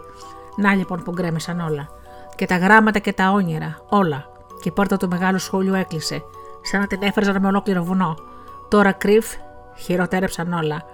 Τώρα οι δρόμοι τέλεψαν και μόναχα αυτό το ποτάμι που τρέχει μπροστά σου απόμεινε. Ακούμπα λοιπόν σε αυτή τη μουριά, πιάσε λίγο την καρδιά σου και πες να σοπάσει. Να, κοίτα εκείνο το παιδί που σε κοιτάζει από το νερό, γέλασέ του και θα δεις, θα σου γελάσει και εκείνο. Μια γυναίκα πιο κάτω χτυπά με άχτη μια βελέτζα. Να, έτσι τον έδερνε και εκείνον η ζωή χρόνια τώρα. Όχι, να μην κλάψει, δεν κάνει. Σε βλέπει και εκείνο το σκυλάκι το κανελί. Ναι, ήταν ένα σκυλάκι εκεί το τον έβλεπε. Περνούσε πριν από λίγο σκεφτικό και ύστερα στάθηκε λίγο να συλλογιστεί και με μιας γύρισε πίσω και βάλθηκε να τον κοιτάζει. Τώρα έτσι που θύμωσε ο γυμνασιάρχης θα έκανε χρόνια να ξεθυμώσει. Και ώσπου να ξεθυμώσει ο γυμνασιάρχης, ο μέλιος θα είχε γίνει πια μεγάλος και δεν τον έπαιρναν πια στο σχολείο. Εδώ πια δεν βάσταξε και άρχισε να κλαίει. Ποτάμι έπαιρνε τα δάκρυά του και τα κατέβαζε στη θάλασσα. Είχε μια κακοφκεφιά σήμερα στο νερό, μια θολούρα. Είχε παλιές φιλίες με τα ποτάμια ο μέλιος. Είχε αγάπη και τα νερά τους γνωριζόντουσαν. σω και γι' αυτό να πικράθηκε το ποτάμι, που κυλούσε βουρκωμένο και ότι έβλεπε σήμερα ο μέλιος βουρκωμένο ήταν. Τα σπίτια, τα δέντρα, οι κότες που τσαλαβουτούσαν στα νερά, οι πάπιες που πλέανε σε βαποράκια. Ω και ένας μπάρπας με κάτι μήλος και τετζερέτια που κατέβαινε βουρκωμένος στο φάνηκε κι αυτός. Τι μαύρος που ήταν, είχε ένα ταγάρι περασμένο στον ώμο του, ένα καπέλο μπαλωμένο με παράτερα κομμάτια και κατέβαινε χτυπώντας τα μπακικερικά του και τραγουδούσε. Μια στιγμή σταμάτησε κοντά στη γυναίκα που έπλαινε τη βελέτζα και της έκανε μεγάλη συζήτηση. Πάρε κυρά, της έλεγε, το μπακίρι μου είναι μαλαματένιο. Μα το ψωμί. Άιντε, πάρε. Τι είναι δύο Ναπολεόνια. Δύο παρτσάτια πλαστά. Έχω τα παιδιά αφάιστα και είναι κούτσικα. Να, μα το μάι σου λέω, βούρ. Πάρε και ένα μήλο να φτιάχνει του πασά σου πουρνό πουρνό τον καημακλή του. Να πηγαίνει και να μου σχοβολάει μπιλέ. Βούρ, κυρά. Αχ, καρδιά, έτσι δεν έχεις. Τα παιδούδια έτσι δεν τα λυπάσαι. Βούρ, είπα. Πεσκέσει πράγμα σου δίνω. Πάρε ένα τετζερέδι να μαϊερεύει τζορβά. Η γυναίκα σαστίζει, μα δεν έχει, δεν έχει τι να πει. Λοιπόν, νοικοκύριος μου το λέει. Είστε, να το πράγμα. Έρχεται ο νοικοκύριος στο γιώμα, τρώει τον τζορβά και λέει: Αμάν, λέει η γυναίκα. Η γλυκάθηκε η γούλα μου. Τι τζορβά έκανε σήμερα; Πάρε γυναίκα και μπάρικο πράγμα σου δίνω. Άσε με το γιώμα που θα έρθει ο άντρας μου. Τα μάμ, το παίρνεις τώρα, μαγειρεύεις και το γιώμα έρχεται και παίρνει τον παρά. Έλα βούρ, πάρτο, πάρτο σου λέω. Άιντε, στα αφήνω τώρα εδώ. Καλοβράδυ κερά, χαϊζριλίκο. Έκανε δύο στρασκελιές. Στάσου, του φωνάζει η κυρά. Καρτέρα να σου φάρει τον παρά. Μεγάλος μπελάς είσαι. Ο γύφτος γελάει και δείχνει όλα τα κίτρινα δόντια του. Χαριλίτικο, χαριλίτικο. Μάλαμα πήρες κέρα, μπακύρι δεν πήρες. Η γυναίκα σκοπίζει τα χέρια της, μπαίνει στο σπίτι και του φέρνει τα χρήματα, δύο εικοσάρικα. Ο γύφτος τα παίρνει, κλείνει τα μάτια του και τα χαϊδεύει με, με πάρει στα γένια του. Να τα βγατήσεις κερά, Ει βαλάχ. Άνοιξε την τερχιλιά του και τα μέσα. Ύστερα κατέβηκε κοντά στο παιδί. Είχε ένα πεζούλι από εκεί, μια άσπρη πέτρα. Κάθεσε, από το καπέλο του στο χώμα και σκούπισε με την απαλάμη του τον υδρότα του. Ύστερα έβαλε το χέρι του στον κόρφο και έβγαλε ένα κομμάτι μαύρο ξερό ψωμί, πολύ σκούρο. Πολύ μαύρο. Ποιος ξέρει, μπορεί να έχει μαυρίσει από το πετσί του. Πήρε το ψωμί, το φούτυξε στο ποτάμι και ύστερα τα σε μια πέτρα να παπαρώσει. Ύστερα έχωσε ξανά το χέρι του στον άλλο κόρφο και έβγαλε ένα χαρτί. Κάτι είχε μέσα, καθώς φαίνεται λαδερό, γιατί το είχε φασιωμένο σε πολλά χαρτιά. Πήρε λοιπόν να το ξετυλίγει και στο τέλος φάνηκε ένα κομμάτι χαλβάς αγοραστό του μπακάλι. Έσπασε με το ζερβί χέρι το ψωμί, άνοιξε το στόμα του και πέταξε μέσα ένα κομμάτι. Μετά πέταξε και ένα κομμάτι χαλβά. Έκλεισε τα μάτια του και άρχισε να μασάει. Μασούσε, μασούσε, όλο γλύκα και τα μουστάκια του σαλεύανε σαν του κουνελιού. Μα η απόλαυσή του δεν κράτησε πολύ. Ξαφνικά είδε το παιδί να τον κοιτάει με κάτι τόσα μάτια. Βιάστηκε να καταπιεί και έστειλε με τα μουστάκια του ένα γέλιο. Τα μάτια του σκεπάστηκαν με κάτι ζάρες τόσο πυκνές που τα άκαψαν ολόκληρα. Θέλεις ψωμί, του λέει, και δεν περιμένει. Κόβει ένα μεγάλο κομμάτι και τα πλώνει. Το παιδί τροπιάζεται και στρίβει τα δάχτυλα από μηχανία. Πάρε, πάρε, να, φάε, φάε. Το παιδί δεν σε λέβει. Φά, φά, επιμένει ο γύφτος. Μπερκέτι. Τα μάτια του γύφτου έχουν δυνατή στοργή και ντρέπεται να μην το πάρει. Απλό λοιπόν και το παίρνει. Θέλεις αλβά, συνεχίζει ο γύφτος. Πάρε αλβά και φά, φά, μπερκέτι. Στρώνονται εκεί κάτω από τη μουριά και τρώνε. Το σκυλάκι εκείνο του κανελί το πιάνω και, εκείνη, και εκείνο η ζούλια και έρχεται και εκείνο να ζητιανέψει. Το ταΐζουν και δύο με κάτι ψίχουλα. Χαρισάμενοι παρέα κάνουν οι τρεις τους. Σε λιγάκι ζηλεύουν και οι πάπιες, έρχονται συνάμενες και κουρνάμενες να πάρουν και εκείνες μερδικό. Έχουν γούστε έτσι που τεντώνουν το λαιμό τους να πιάσουν τα ψωμάκια. Και άμα τους ξεφεύγουν, τα κυνηγάνε με βουτιές και πεταρίσματα πάνω στο ποτάμι. Σαν αποφάγανε ο γύφτος, έκανε τα χέρια του κούπα, γέμισε από τον ποταμό νερό και ποτίστηκε. Ύστερα ξέπλυνε τα χέρια του και ξαναγέμισε τη χούφτα του. Και Μπουγιουρούμ, λέει στο παιδί. Πιέ, μπερκέτι. Δεν έκανε τσιριμόνι ο μέλιος, ούτε και εξέτησα τα χέρια του να δίνει ταρπαστρικά. Ήταν τίμια χέρια. Αυτό ήξερε. Χέρια φτωχά, δουλεμένα από το σφυρί. Του άρεσε κιόλας το νερό. Η καρδιά του ήταν ζεματισμένη και διψούσε. Α, έκανε ο γύφτος και ακούμπησε τη μουριά. Να φτιάχνουμε τώρα και ένα κατσάτσικο να πιούμε ντουμάνι. Πίνει τσιγάρες; Όχι. Καλά κάνεις. Μην πίνει, θα γίνεις κίτρινο. Έψαξε μέσα στο ταγάριο και έβγαλε μια χουφτίτσα καπνό. Τον καθάρισε από τα ψίχολα και τις τρίχες, ύστερα φύσηξε την πέτρα από τη σκόνη και, την, και τον άδειασε πάνω. Κατόπιν έχωσε δύο δάχτυλα στην κελεκότσεπη, πήρε το τσιγαρόχαρτο, φύσακε, φύσηξε να ξεχωρίσει ένα, σάλισε το δάχτυλό του και το τράβηξε. Και βάρθηκε με μεράκι να το στρίβει. Ο Μέλιο με το σκελάκι τον παρακολουθούσαν με μεγάλη προσοχή. Ύστερα από λίγο το τσιγάρο ήταν έτοιμο. Του κλείσε ο γύφτος στην κάτω τρυπίτσα με το δάχτυλο και ύστερα έβγαλε από το ζουνάρι του το τσακμάκι του. Την ίσκα της του ναρόπετρα. Άναψε το, το ξανάβαλε στο ζουνάρι και ακούμπησε καλύτερα στη μουριά. Πάει σχολείο, ρώτησε φυσώντας το κοπνό του. Αντί για απάντηση, του μέλιου τα, τα μάτια του γέμισαν δάκρυα. Σάστησε ο γύφτος. Κάθισε και κοιτούσε το παιδί λυπημένος. Πολύ λυπημένος. Έμοιαζε σαν καπνισμένο άγιο κάποιας παλιάς εκκλησιάς. Ε, τι είναι γεια, λέει του παιδιού. Τι σε πήρεξα και κλαίει. Να τώρα κλαίει. Τι σε πήρεξα γεια. Καλά δεν θέλει. Μη θέλει. Καλά. Άμα δεν θέλει δεν πάει. Τι κλε. Και τα δικά μου παιδούδια δεν πάνε. Κλαίνε. Ε, καλά. Α μην πάνε. Είδα κι εγώ μια φυλάδα. Δεν είναι τίποτα. Ένα χαρτί γεμάτο ψήρε. Ε, ναι. Ντε, είπα να μην πας. Τι κλαίει άλλο. Άι, βαϊ, βαϊ. Εσύ δεν είσαι καλός καρτάσι. Το παιδί έγλαγε σπρακτικότερα. Χάθηκε το σχολείο Μπάρπα. Πάει το σχολείο για μένα. Πάει. Ο γύφτος πέταξε το τσιγάρο στο ποτάμι και σκόρπισε μέσα στο νερό και έσκυψε πάνω στο παιδί μου. Μπρε τζορμπατζή μου, του λέει γλυκά. Μπρε ποιος σε παραμονεύει, εγώ είμαι εδώ. Ε, κοίτα, εγώ είμαι εδώ. Ποιο, ποιος σκοτάει, ας έρθει. Μα το χεραμπί θα του κάνω το κεφάλι του πίτα. Να έτσι, κοίτα, σήκω. Και πάτησε με, με το τρίπι παπούτσι του το χώμα. Ξέρεις ποιος είμαι εγώ; Εγώ είμαι ο μπίθρος. Ο μέλιος δεν παρηγοριόταν. Με τα μάτια σκεπασμένα έκλαιγε πικρά. Ο γύφτος σίμωσε πιο πολύ και στάθηκε κοντά του, ανακούρκουδα, ως και το σκυλί ανησύχησε και ήρθε και εκείνο πιο κοντά. Όχ, διαβρίδι μου, μεγάλο εκλέτη μου κάνεις. Τι έχεις μπρετζιέρι μου, πες το σε μένα, εμένα να το πεις. Με διώξανε από το σχολείο. Σήμερα με διώξανε και πάει πια, δεν με παίρνουν άλλο. Με αφήσανε έξω από την πόρτα. Και είναι πολύ καλά τα γράμματα, Μπάρπα. Εγώ τα αγαπώ πολύ. Σε διώξανε, μπρε, να πεις του μπαμπά σου να τους ρίξει ένα σοπάκι. Άμα δεν έχεις μπουμπά, εγώ ο μπίθρος θα τους ρίξω. Να, κοίτα, έτσι, έτσι. Έτσι, δάσκαλε, κάνεις. Να, δάσκαλε, πάρε, πάρε. Άιντε, σήκω τώρα, άιντε, τράβα στο κονάκι σου. Άμα δεν έχεις, έλα σε μένα, στον μπάρπα σου του μπίθρου. Εγώ σε παίρνω. Μην κάνεις έτσι.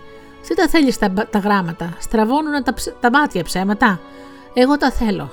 Ε, να πας. Και άμα δεν θέλει ο δάσκαλος, εγώ το έχω το σοπάκι. Άιντε. Μπίτησε. Έσκυψε στο ποτάμι, πήρε νερό και του πιένε τα μάτια. Ύστερα τον ανέβασε στο πεζούλι και του έδωξε με το ραβδί ένα σπιτάκι μοναχικό με στα δέντρα. Να εκεί, κοίτα, το βλέπεις το κονάκι, αυτό είναι. Να τώρα το μικρό παίζει. Κοίτα, παίζει, είναι ζαμπούνικο. Ναι, ίσα, τώρα παίζει. Ένα ξεβράκο το γυφτάκι έπαιζε μπροστά στο καλυβάκι με τα χώματα. Κοίταξε ο μέλιος στα μάτια του γύφτου. Τι γλυκά που το κοιτούσαν. Να, τώρα παίζει ξανά από γύφτος, με ευτυχισμένη φωνή. Η σε γυναίκα πλένει. Βλέπεις, αυτό είναι το πιο κούτσικο. Έχει κι άλλα. Να, να, έχεις και σε κλέτη. Έλα, μην ξεχάνεις να έρχεσαι. Ε, άιδε τώρα. Εγώ θα κάνω μια γυροβολιά να φάνα τα παιδούδια. Άντε, χαΐρολα. Έφυγε ο γύφτος μέσα στους κάτω μαχαλάδες. Όλο γυρνώντα κατά το παιδί και ολογνεύοντας με το ραβδί, μην ξεχάσει το κονάκι. Έπειτα χάθηκε. Σε λίγο σβηστά ακουγόταν το τραγούδι και τα κουδουνίσματά του μες στο μαχαλά. Ο Μέλιος στάθηκε και κοίταξε το καλυβάκι. Ήταν μικρό και χωμένο στα δέντρα. Το παιδάκι όμως με τη μαύρη κυλίτσα του και έπαιζε. Όλο έπαιζε. Έπαιρνε χώμα, το πήγαινε, ύστερα ξαναρχόταν και το ξαναπήγαινε. Κάθισε πολλή ώρα και το κοιτούσε. Ύστερα πήρε σιγά σιγά να κατεβαίνει, να φεύγει για κάτω μαζί με το ποτάμι.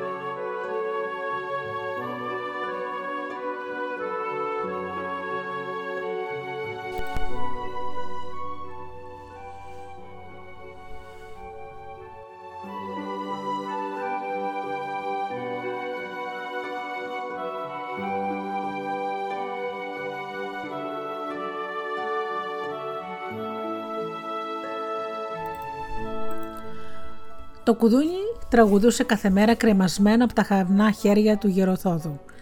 Ήταν μια μικροσκοπική χειροκίνητη καμπάνα που κρεμόταν η γλώσσα της σαν χανισμένη σκυλίτσας. Γι' αυτό και ο γέρος έλεγε βαβίζει, όχι σημαίνει.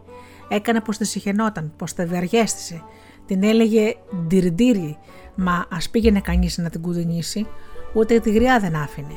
Άσε, εσύ δεν ξέρεις, τι έλεγε. Σαν να ήταν καμιά μεγάλη επιστήμη. Κάτω στα υπόγεια βασιλιά τους είχαν μια φουφού που βράζαν το φαΐ τους. Τι φαΐ τους, δηλαδή τη φασολάδα τους. Γιατί δεν θυμόταν ποτέ να έχουν μαγειρέψει κάτι άλλο. Μοσχοβουλούσε όλο το σχόλιο από φασολάδα. Για μεγάλη σκάση του παπά, του καθηγητή των θρησκευτικών. Γιόμιζε αχνό η γενιάδα του. Η γενεάδα του, όπω έλεγε κρυφά η γυμνάστρια για να τον πειράξει, γιατί την επιδείκνυε σαν σπάθα. Μια μέρα λοιπόν κατέβηκε με τα γένια στη χούφτα και πήγε να ταμώσει τον Παρπαθόδο. Τρόμαξε η γριά γιατί νόμιζε πως πήγε να την πάρει. Είμαστε όλοι καλά, το είπε. Είσαστε, μα δεν θα είσαστε, της λέει προφητικά ο παπάς. Θεός φυλάξει, γιατί παπά μου; Ο παπάς την κοίταξε σκληρά μες στα μάτια και έχεσε στα, αυτή της μια λέξη καυτή σαν μολύβι. Η κυταρίνη, μόνο γέννη μου, τι είναι αυτό, θάνατος; Ελέησον μας, κύριε. Το άμυλον, τι είναι αυτό, Παναγιά μου, άλλος θάνατος. Ο Θεός να βάλει το χέρι του. Ο Μπαρπαθόδο που βούρτιζε στη γωνιά το καβάδι του και έβραζε, ζήγουσε και ακούμπησε τα αυτή του πάνω στο γέννη του παπά. Και πού είναι αυτή η θάνατη παπαδάσκαλε, μέσα στο φασόλι. Ο γέρος κούνησε ζερβά δεξιά το κεφάλι του. Χωρατάδε του είπε. Και ο παπάς τίναξε τα φρύδια του. Ήταν σαν δύο αντικριστά φιδάκια έτοιμα να αρπαχτούνε. Δεν άκουσα καλά. Είπα χωρατάδε. Από τα ντερά μου παπά περάσανε ως τώρα 30 στρέμματα φασούλες. Δεν έπαθα τίποτα. Ούτε και πονοκέφαλο. Ναι, μα το σταμνί πολλές φορές το σταμνί είναι σταμνί και το φασούλι είναι φασούλι. Μη σκιάζεις τη γρούλα, παπά. Αυτά έχουμε, αυτά τρώμε. Δώσ' μας κρυιάσει και θα φάμε κρυιάσει. Κρέας δηλαδή. Ναι, αλλά η μονοτονία της τροφή, τι να την κάνω τη μονοφωνία της τροφή. Εγώ θέλω να τραγουδάει το, το τσουκάλι μου. Άμα εσύ θέλεις να ψέλνει, ρίξ το μέσα κοψίδια. Ο παπάς έκρυψε μες στη χούφτα του τα γένια του και έφυγε. Και ήταν τόσο φορκισμένος που το μάθημα αντί να μιλήσει για τον δρόμο προς του Εμαού, άρχισε να τους αναπτύσσει τα ολέθρια αποτελέσματα της ακατάσχετης οσπριοφαγίας. Ήταν ένας καυγατζής παπάς, όλο τρίχε και νεύρα. Τα μάτια του ήταν μικρά, κακά και ευκίνητα. Άμα άρχισε να θυμώνει, ανακάτευε τις βρουσιές με τα τροπάρια και δεν μπορούσες να ξεχωρίσεις αν προσευχόταν ή βλαστημούσε. Δεν αγαπούσε το μάθημά του. Πολλές φορές τον μπέρδευε με τις παραδόσεις των άλλων. Ω και ο δική τους έκανε μία μέρα σε βυζαντινή μουσική. Τα μάθαιναν φυσικά οι άλλοι, μα δεν βγάζανε με τσιμουδιά, γιατί τους πενευόταν πως έχει υψηλές έβνιε. Χάιδευε το γέννη του σαν προβιά μικρού ζώου και το είχε σαν κομπολό για παιχνίδι. Αν το έφερνε η τύχη να χάσει στον πόλεμο τα χέρια του, θα ξεπερνούσε τη ζωή του με μια βαριά θλίψη, γιατί δεν θα είχε με τι να χαϊδέψει τη γενιάδα του. Δεν μπορώ, έλεγε. Αφού δεν σε γνώρισα τον κόσμο, έτσι συνήθιζα. Φύσιν μακράν. Καλά άγιε, του έλεγε η γυμνάστρια, που ήταν η, η ανιψιά του Σατανά, όπως την έλεγε. Καλά άγιε, συνάδελφε, μα πριν βγάλεις γένεια, τι χάιδευες; Είχα ένα γατί, μία γαλήν, της απαντούσε και αναβοκατέβαζε την γενιάδα του σαν φυσαρμόνικα. Αυτή η αγάπη του για τις τρίχες ήταν που τον έκανε παπά. Είχαν μια αρρωστιάρικη φαγούρα στα δάχτυλά του. Άλλοι έχουν το πάθος του ζατρικίου, έλεγε, άλλοι το πάθος του δεσπιχίου και εσύ του γενίου, του έλεγε ο φουστανοφόρος Σατανάς. Στους βαθμούς του ήταν τσιγκούνι, σαν το κογλίφο. Ποτέ δεν έβαζε άριστα. Το θεωρούσε ιεροσιλία. Ουδής άρεστο ή ο Θεός δήλωνε και σαν να σε αφόριζε. Η ιερή γενιάδα του σηκωνόταν για να το επιβεβαιώσει. Ήταν μια στενόμακρη σκούπα χρωματιστή. Στη μέση είχε μια ρίγα, άσπρη, μα που από τη μέση και πάνω ήταν κίτρινη, από τον καπνό, σαν να του την περιχύνανε με ιόδιο. Αυτό έκανε τα μάτια των παιδιών να κούλουν απάνω τους και να παίζουν με τα χρώματά της. Είχε μια περίεργη μυρωδιά πάνω του αυτός ο παπάς. Δεν μύριζε λιβάνι όπως όλες οι παπάδες του κόσμου, μύριζε σίκο. Αυτό ήταν ακόμα περίεργο γιατί ποτέ κανείς δεν τον είδε να τρώει σίκα. Γενικά ο ρωσοφόρος αυτός δάσκαλος είχε λίγα αλλά πολύ δυνατά πάθη. Μισούσε αξεδίπιστα τα φασόλια, την ιερά ιστορία και τα παιδιά και η κακή του μοίρα γιατί τα συνάντησε και τα τρία στο ίδιο μέρος. Είχε μια μάνα που μεγάλωνε. Μεγάλωνε, αλλά έφτανε στα βαθιά γερατιά και εκεί σταμάτησε. Δεν εννοούσε να πάει παρακάρα, παρακάτω. Εδώ θα μείνω, έλεγε πεισματάρικα και θα περιμένω τη Δευτέρα να παρουσίαν. Τη ζωή τη ζούσε στο παραθυρό της. Του ρουφούσε από εκεί σαν να ήταν διαλυμένη στον αέρα. Γιατί δεν τη βγάζετε έξω, Άγια συνάδελφε, του έλεγε ο πειρασμός. Είναι πολλών ετών, της απαντούσε εκείνος. Πόσον, κανείς δεν ξέρει. Εγώ είμαι το πιτσιρίκι της. Συντριβάνι την έζωταν το γέλιο. Ω και ο γυμνασιάρχης έκανε να γελάσει και τους αγριοκοιτούσε με τα θαλασσιά του μάτια. Δεν ήξερε πώς γελούν. Ο παπάς σηκωνόταν σαν μανιασμένο κύμα. Απέρχομαι, έλεγε. Εδώ θριαμβεύει η ανεσχυντία. Και έριχνε μια ματιά στη γυμνάστρια, μα τόσο ορμητική που έλεγες πως πετούσε από τα μάτια του μαζί κατά πάνω της. Ο μαθηματικός γελούσε μου γκρίζοντα και τσιμπούσε το σβέρκο του, σαν να ήταν να πιάσει κάποια θέατη μίγα. Ο κύριος Καμβουράς συλλογιζόταν. Συλλογιζόταν, είχε μια ντροπή για όλα. Φοβόταν μη θυμώσει κάποιος, μη προσβληθεί κάποιος, μη κακοβάλει. Δεσπινή έλεγε, ναι, το απαντούσε ο πειρασμός. Εσείς γιατί δεν γελάτε, κύριε συνάδελφε, γιατί; Εν γέννη, απαντούσε αυτός, εν γέννη ναι, μα εν μέρη θα πρέπει κάπου κάπου να γελάτε.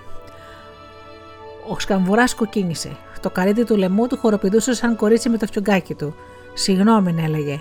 Και ο μαθηματικός την κοιτούσε ρεμβαστικά, πίσω από τις λιπαρές κουκούλες των ματιών του. Του φαινόταν κάτι σαν ρόδι ή σε ξυνοστάφυλλο, μα το κρύβε, το κρύβε βαθιά. Ό,τι είχε να το πει το έλεγε με τα μάτια και με κάτι αδέξια μου γκριτά.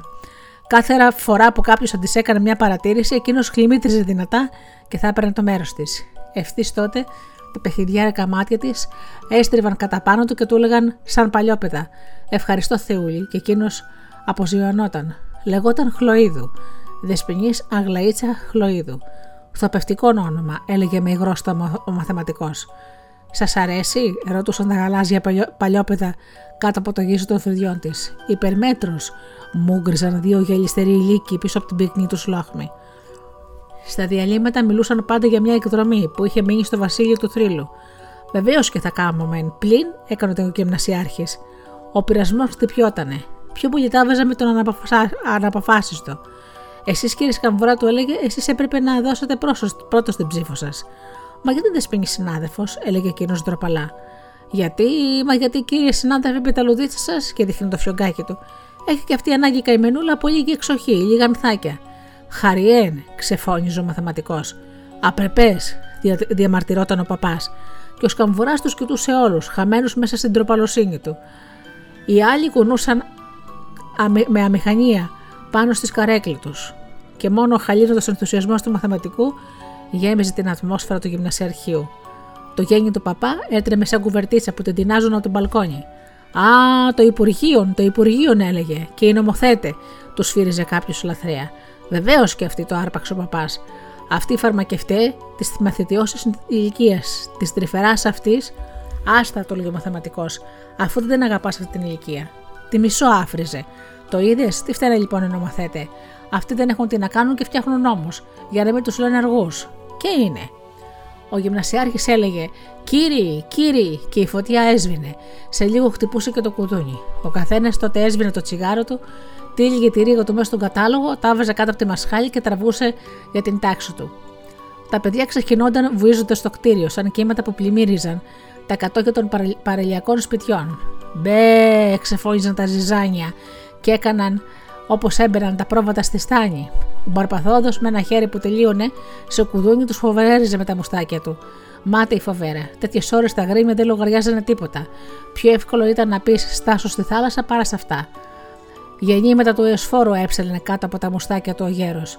Τα είχε κλέψει αυτή, αυτά από τον παπά. Εξαμβλώματα συνέχιζε. Άχρηστα σκεύη και μοιρά. Έως φοράκια. Και έλεγε τώρα τα δικά του. Κατσικούλια μου. Μπελαδάκια μου όμορφα και ακουγόταν σε όλο το σχολείο, σαν να ανοίγαν όλες οι βρύσεις και ξεφυσούσαν αέρα. Και ο γέρος σκέπαζε με την επαλάμη του τα μουστάκια του για να μην τον πάρουν είδηση που γελάει. Σε λίγο μπαίναν όλοι στην τάξη και το σχολείο βουβενόταν και άδειαζε.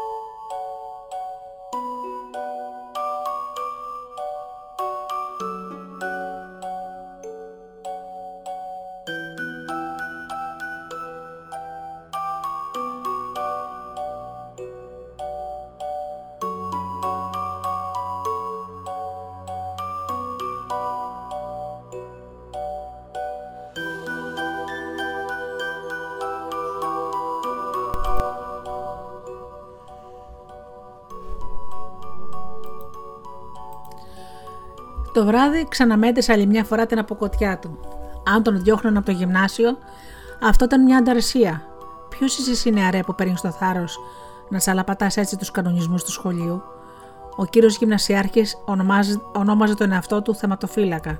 Όποιος δεν συμφωνούσε έπρεπε να φύγει, και ο κύριος Καμβουράς ήρθε το πρωί οχρό, σαν να πάλεψε όλη τη νύχτα με τη θέρμη. Μα ποιον έπρεπε να συμφωνήσει, με τον κανονισμό ή με τη συνείδησή του; Η πρώτη ματιά που έριξε κατά το μέρος του επαναστάτη, το βλέμμα ότι ήταν μπερδεμένο. Έβγε και μαζί, ζυμωμένα. Εν γέννη είπε στα παιδιά, η εργασίας σας υπήρξε ενδιαφέρουσα. Αισθάνομαι την υποχρέωση να συγχωρήσω ακόμη και ορισμένες σχεδιότητες, κύριε Δακριτζίκη. Εν γέννη δεν αιματοπο... αιματο... ματαιοπώνησε κανείς σας. Μόνο που είμαι καταλυπημένος επί μιας περιπτώσεως, κυρίως όχι λυπημένος, αλλά αμήχανος. Αφήνω λοιπόν να το κρίνετε εσείς. Από αυστηρό επαγγελματικό καθήκον είμαι υποχρεωμένος να στιγματίσω μια πράξη κρινόμενη ή στα στενά σχολικά πλαίσια. Αποτελεί μια καθαρή παρεκτροπή.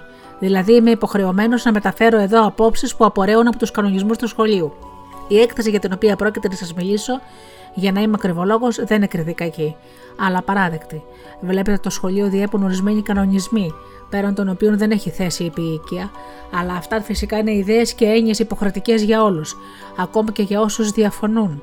Θα έλεγα ακόμα και για όσους πονούν. Δεν είναι θέμα κανικής βαθμολογίας, το σχολείο δεν βαθμολογεί κακώς, απλώς αρνείται βαθμολογία.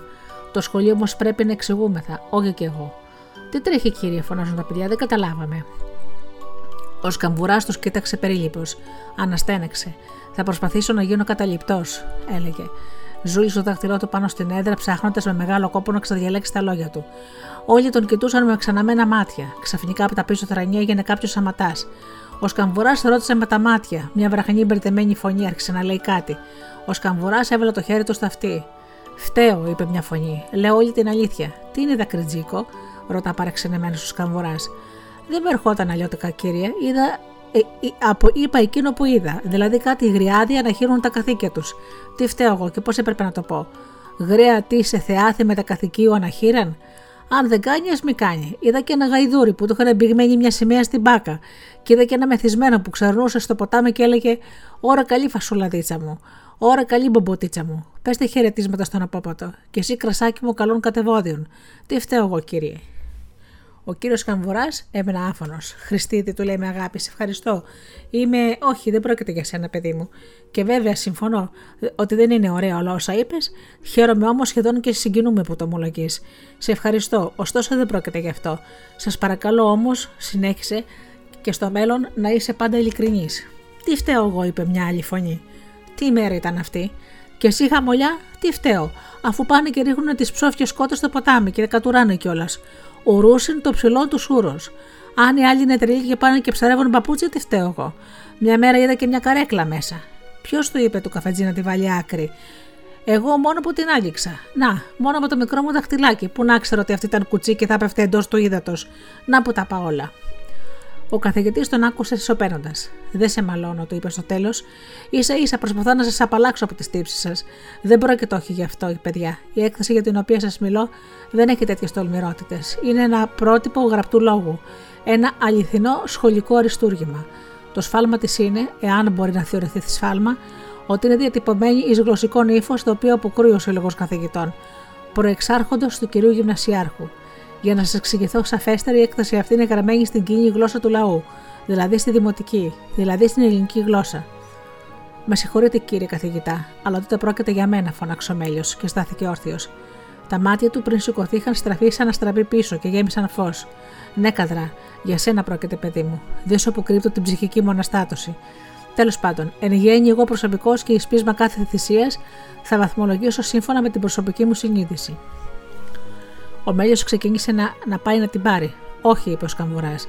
Έχω να εκπληρώσω μια προσωπική υποχρέωση, τόσο απέναντι της τάξης σας, όσο και απέναντι της συνείδησής μου. Πήγαινε, παιδί μου, στο θρανίο σου. Ο Μέλιος στεκόταν στη μέση του διαδρόμου και δεν ήξερε πού να πάει. Τα παιδιά τον τράβηξαν από το σακάκι. Έκανε μεταβολή και ξεκίνησε. Αντίκριτο μέσα στα μαύρα μαλλιά, τα μάτια της έλαβαν σαν δύο πυρκαγιές μες στη νύχτα. Τα κοίταξε. Όχι, δεν υπάρχει κανένας παραπονιάρης, κανένας άλλος παραπονιάρης στη ζωή μου, έλεγαν οι σπίτι τους και τον έραναν σαν Θεό που κατέβηκε από τον ουρανό. Ο καθηγητής σκούπισε με ένα μαντίλι τα μελίγια του. Ύστερα τους κοίταξε όλους σε ένα ταπεινό παρακάλιο. Σας παρακαλώ, είπε να μην κάνετε κανένα θόρυβο. Ύστερα άνοιξε το τετράδιο, το έστωσε με την παλάμα του και άρχισε να διαβάζει με προσοχή και αγάπη. Πέρα από τα βυσινιά ουρανομίλητα βουνά, ξεκινάει το ποτάμι του χωριού μας. Έχει να κάνει ένα δρόμο γεμάτο σκαλοπάτια και να πάει να χυθεί κάτω στην ανυπόμονη θάλασσα. Κάτι πουλιά το κυνηγάνε και ύστερα κουράζουμε και μένουν. Κίνο δεν μένει. Τρέχει και ψέλνει, τρέχει και κανελοναρχά, τρέχει και ποτίζει. Περνά από ένα σπίτι, είναι παλιό, με στα χτιά του βάρια και ένα δέντρο. Ποτίζει το δέντρο και το σπίτι. Το δέντρο το θέλει το νερό. Το σπίτι δεν το θέλει. Είναι μια άρρωστη μέσα. Γι' αυτό. Μια άρρωστη που, που από πεθαίνει και το πολύ φωνάζει γλιτώστε με. Τη λένε σεύδο. Η εικόνα είναι αυτή. Απ' έξω περνάει ένα ξύλινο γεφυράκι. Ένα πετινάρι πηγαίνει κάθε μέρα και μετά τον πόη του. Αν μπορεί να πέσει. Είναι δέκα μέρες τώρα που η άρρωστη βρίζει το χάρο και εκείνος χαμογελάει. Άστε να λέει. Θα έρθει παρακαλώντας. Και η γριά καρφώνει τα μάτια στο ταβάνι. Έλα, Άγγελε. Εσένα λέω. Σπλαχνικέ, Άγγελε, πάρε με. Και ο Άγγελος το ροκοπάει απ' έξω και δεν μπαίνει. η καημένη γριά και έχει ένα δύσκολο όνομα. Ήρθε στον κόσμο για να πιει νερό και ήπια φαρμάκι. Αντί για κόρη, γέννησε μια κόλαση που την πέδεψε όπως ο μήλος στο σπυρί το σιτάρι. Και το βάφτισε ουράνα, κρίμα το όνομα. Στο μέσο καμαράκι κάθεται ένα μικρό γυμνασιόπεδο. Έχει θέρμες. Κανείς δεν το γιατρεύει. Μα ούτε και το θέλει. Εκείνος είναι άρρωστος από την αρρώστια της γριάς. Ακούει τα παράπονά της και δεν ξέρει τι να κάνει. Γιατί είναι η πρώτη φιλενάδα του. Θέλει να την γλιτώσει, μα δεν ξέρει πώς. η Γουράνα λέει: Τα καλύτερα γιατρικά τα πουλάνε στα μνήματα. Και το παιδί την ακούει και θέλει να της κάψει το στόμα με ένα δαυλί. Θέλει να γλιτώσει τη φιλενάδα του. Μα πώς να το κάνει; Πώς να το κάνει που δεν έχει ούτε μισή δραχμή; Γυρίζει και πουλάει κουλούρια με ένα καλάθι για να μαζέψει λίγες δραχμές, να τις πάρει γιατρικό. Γυρίζει παραπονεμένος μέσα στα σοκάτια και φωνάζει: Πάρτε κουλούρια, είναι πολύ φρέσκα. Η φωνή του κλαίει, μα τα παιδιά του περιγελάνε. Δεν καταλαβαίνουν τι θα πει να πεθαίνει η φιλενάδα του. Γιατί είναι τόσο άσχημος ο κόσμος. Έρχεται και μανταλώνεται μέσα στο καμαράκι και η φωνή του ακόμα κλαίει μονάχη της. Πάρτε ένα κουλούρι, πεθαίνει η γριά. Το μεσημέρι η ψυχή του πλαντάζει και κατεβαίνει στο σοκάκι. Πάει σύριζα σύριζα στο ποτάμι. Ένα σκυλί περνάει από το κεφίρι με πένθο στο ποδάρι. Φαίνεται πως το έχει από τη μάνα του. Γιατί να πεθαίνουν οι άνθρωποι; Άδικα ρωτά το ποτάμι. Και εκείνο τρέχει απελπισμένο και φωνάζει: Πνίγομαι, πνίγομαι, πνίγομαι. Έχει δίκιο. Πια κάτω γκρεμίζεται από ένα βράχο και βγάζει από το στόμα του αφρούς. Μα οι άνθρωποι δεν καταλαβαίνουν τίποτα και το λένε καταράχτη. Γελούνε. Τι ωραίο ποτάμι, λένε. Πότε θα καλυτερέψουν οι άνθρωποι; Πότε θα γίνουν λιγάκι πονατικοί για τους άλλους; Γιατί τώρα δεν είναι καθόλου. Μια ώρα να είναι όλη η πόλη. Δεν σε αφήνει ούτε να πεθάνεις γλυκά. Μια καταστασία είναι αυτό που λένε πόλη. Ένας εδώ σκαβιλάκος για πεθαμένους. Και πιο πέρα ένας άλλος σκαβιλάκος για κρεμμύδια. Πιο πάνω σε ένα λόνι παντρεύουν μια ντροπαλή και την κάνουν να σκύβει πολύ τα μάτια της. Ρίχνουν και ντουφεκέ για να το μάθουν όλοι. Από την άκρη της πολιτείας περνάει η αμαξοστοιχεία του μεσημεριού. Το τρένο κουδουνίζει ολάκερο, σαν κασόνι γεμάτο γελικά. Κάτι έμποροι φτύνουν από το παράθυρο. Γιατί να είναι τόσο κακός σε αυτόν τον κόσμο να πουλάς κουλούρια; Αυτό κανείς δεν του το εξήγησε. Η μουσική των νεκρών, λέει ο δάσκαλος. Δεν έχουν νερά οι μουσικές. Πεθαίνει σεύδο, αυτό ξέρουμε. Και τα νερά κλαίνε σαν μικρά αγκόνια που δεν ξέρουν γιατί κλαίνε. Γι' αυτό και κλαίνε περισσότερο. Μπάμπο, μόνο ένα λεμόνι μπόρεσα να αγοράσω, λέει το παιδί λυπημένο στη γριά. Δεν αγοράζω κουλούρια. Η Σεύδο γυρεύει το λεμόνι σαν το μωρό το βυζί. Αχ, γιατί να πεθαίνει κανείς με τόσο φαρμάκι στη γλώσσα; Το σκελί πάλι περνά με το πένθο στο πόδι. Μήπως το έχουν για θελήματα στο νεκροταφείο; Στο σπίτι της Σεύδο ανάψανε τη λάμπα. Η ουράνα τα βάζει με το χάρο που αργεί. Το παιδί χώνεται μέσα στο στροσίδια του και κλαίει. Μια καμπάνα παίρνει, χτυπά, σαν να πονά. Και η Σεύδο δεν μπορεί να κάνει το σταυρό της και οδηγάει το χέρι της στο παιδί. Στο όνομα του πατρός, του ιού και του αγίου πνεύματος. Αμήν. Και ύστερα το παιδί γατζώνεται στο ρούχο της. Δεν θέλω σεύδο, της λέει. Μη, δεν θέλω να πεθάνεις. Και η σεύδο τον ακούει και παρακαλάει να την αφήσει να φουγκραστεί. Μα η ουρά να καυγαδίζει. Ο ένα καυγαδίζει με το χάρο. Το σκυλάκι με το, πέθον, με το πένθος ξαναπερνά για τελευταία φορά από το γεφύρι. Τα μάτια του παιδιού ματώσανε. Ποιοι κάνανε τις ουράνες και τους χάρους και την απονιά; Ποιοι κάνανε την απονιά; Ο χάρος είναι κακόψυχος, αφού συμφωνάει με την ουράνα. Και είναι ψέματα πως τα ποτάμια τραγουδάνε.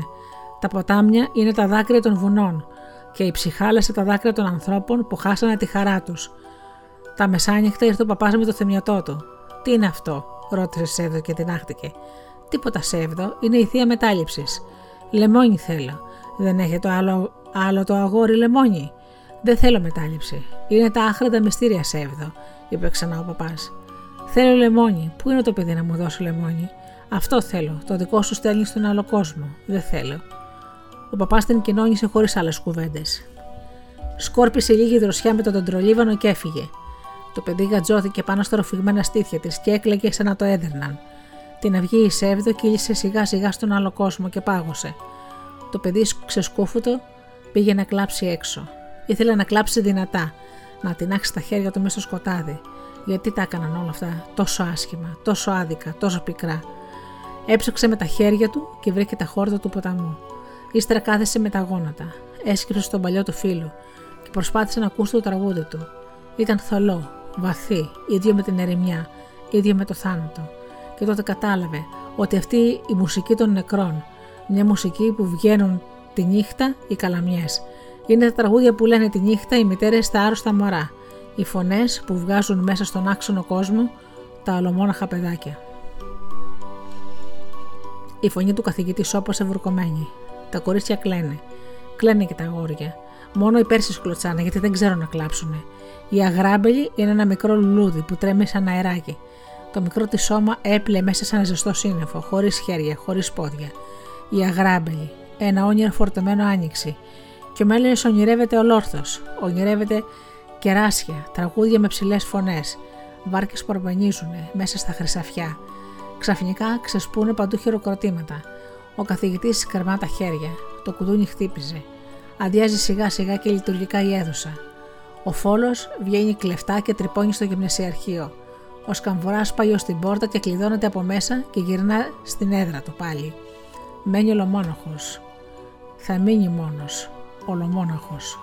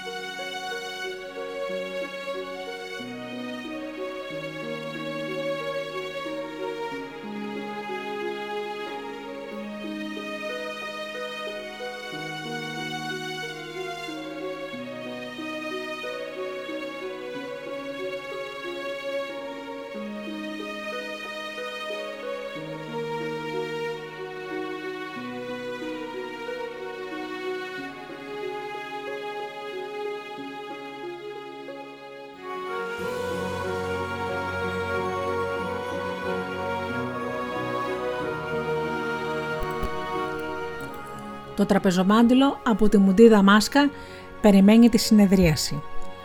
Ένα κουδουνάκι, σαράμφος πουλιού, κοίταξε το ταβάνι.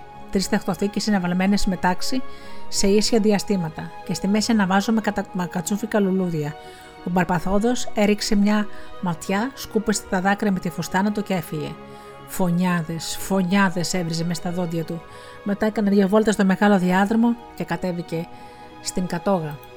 Ε, με αυτό πάλε, είπε.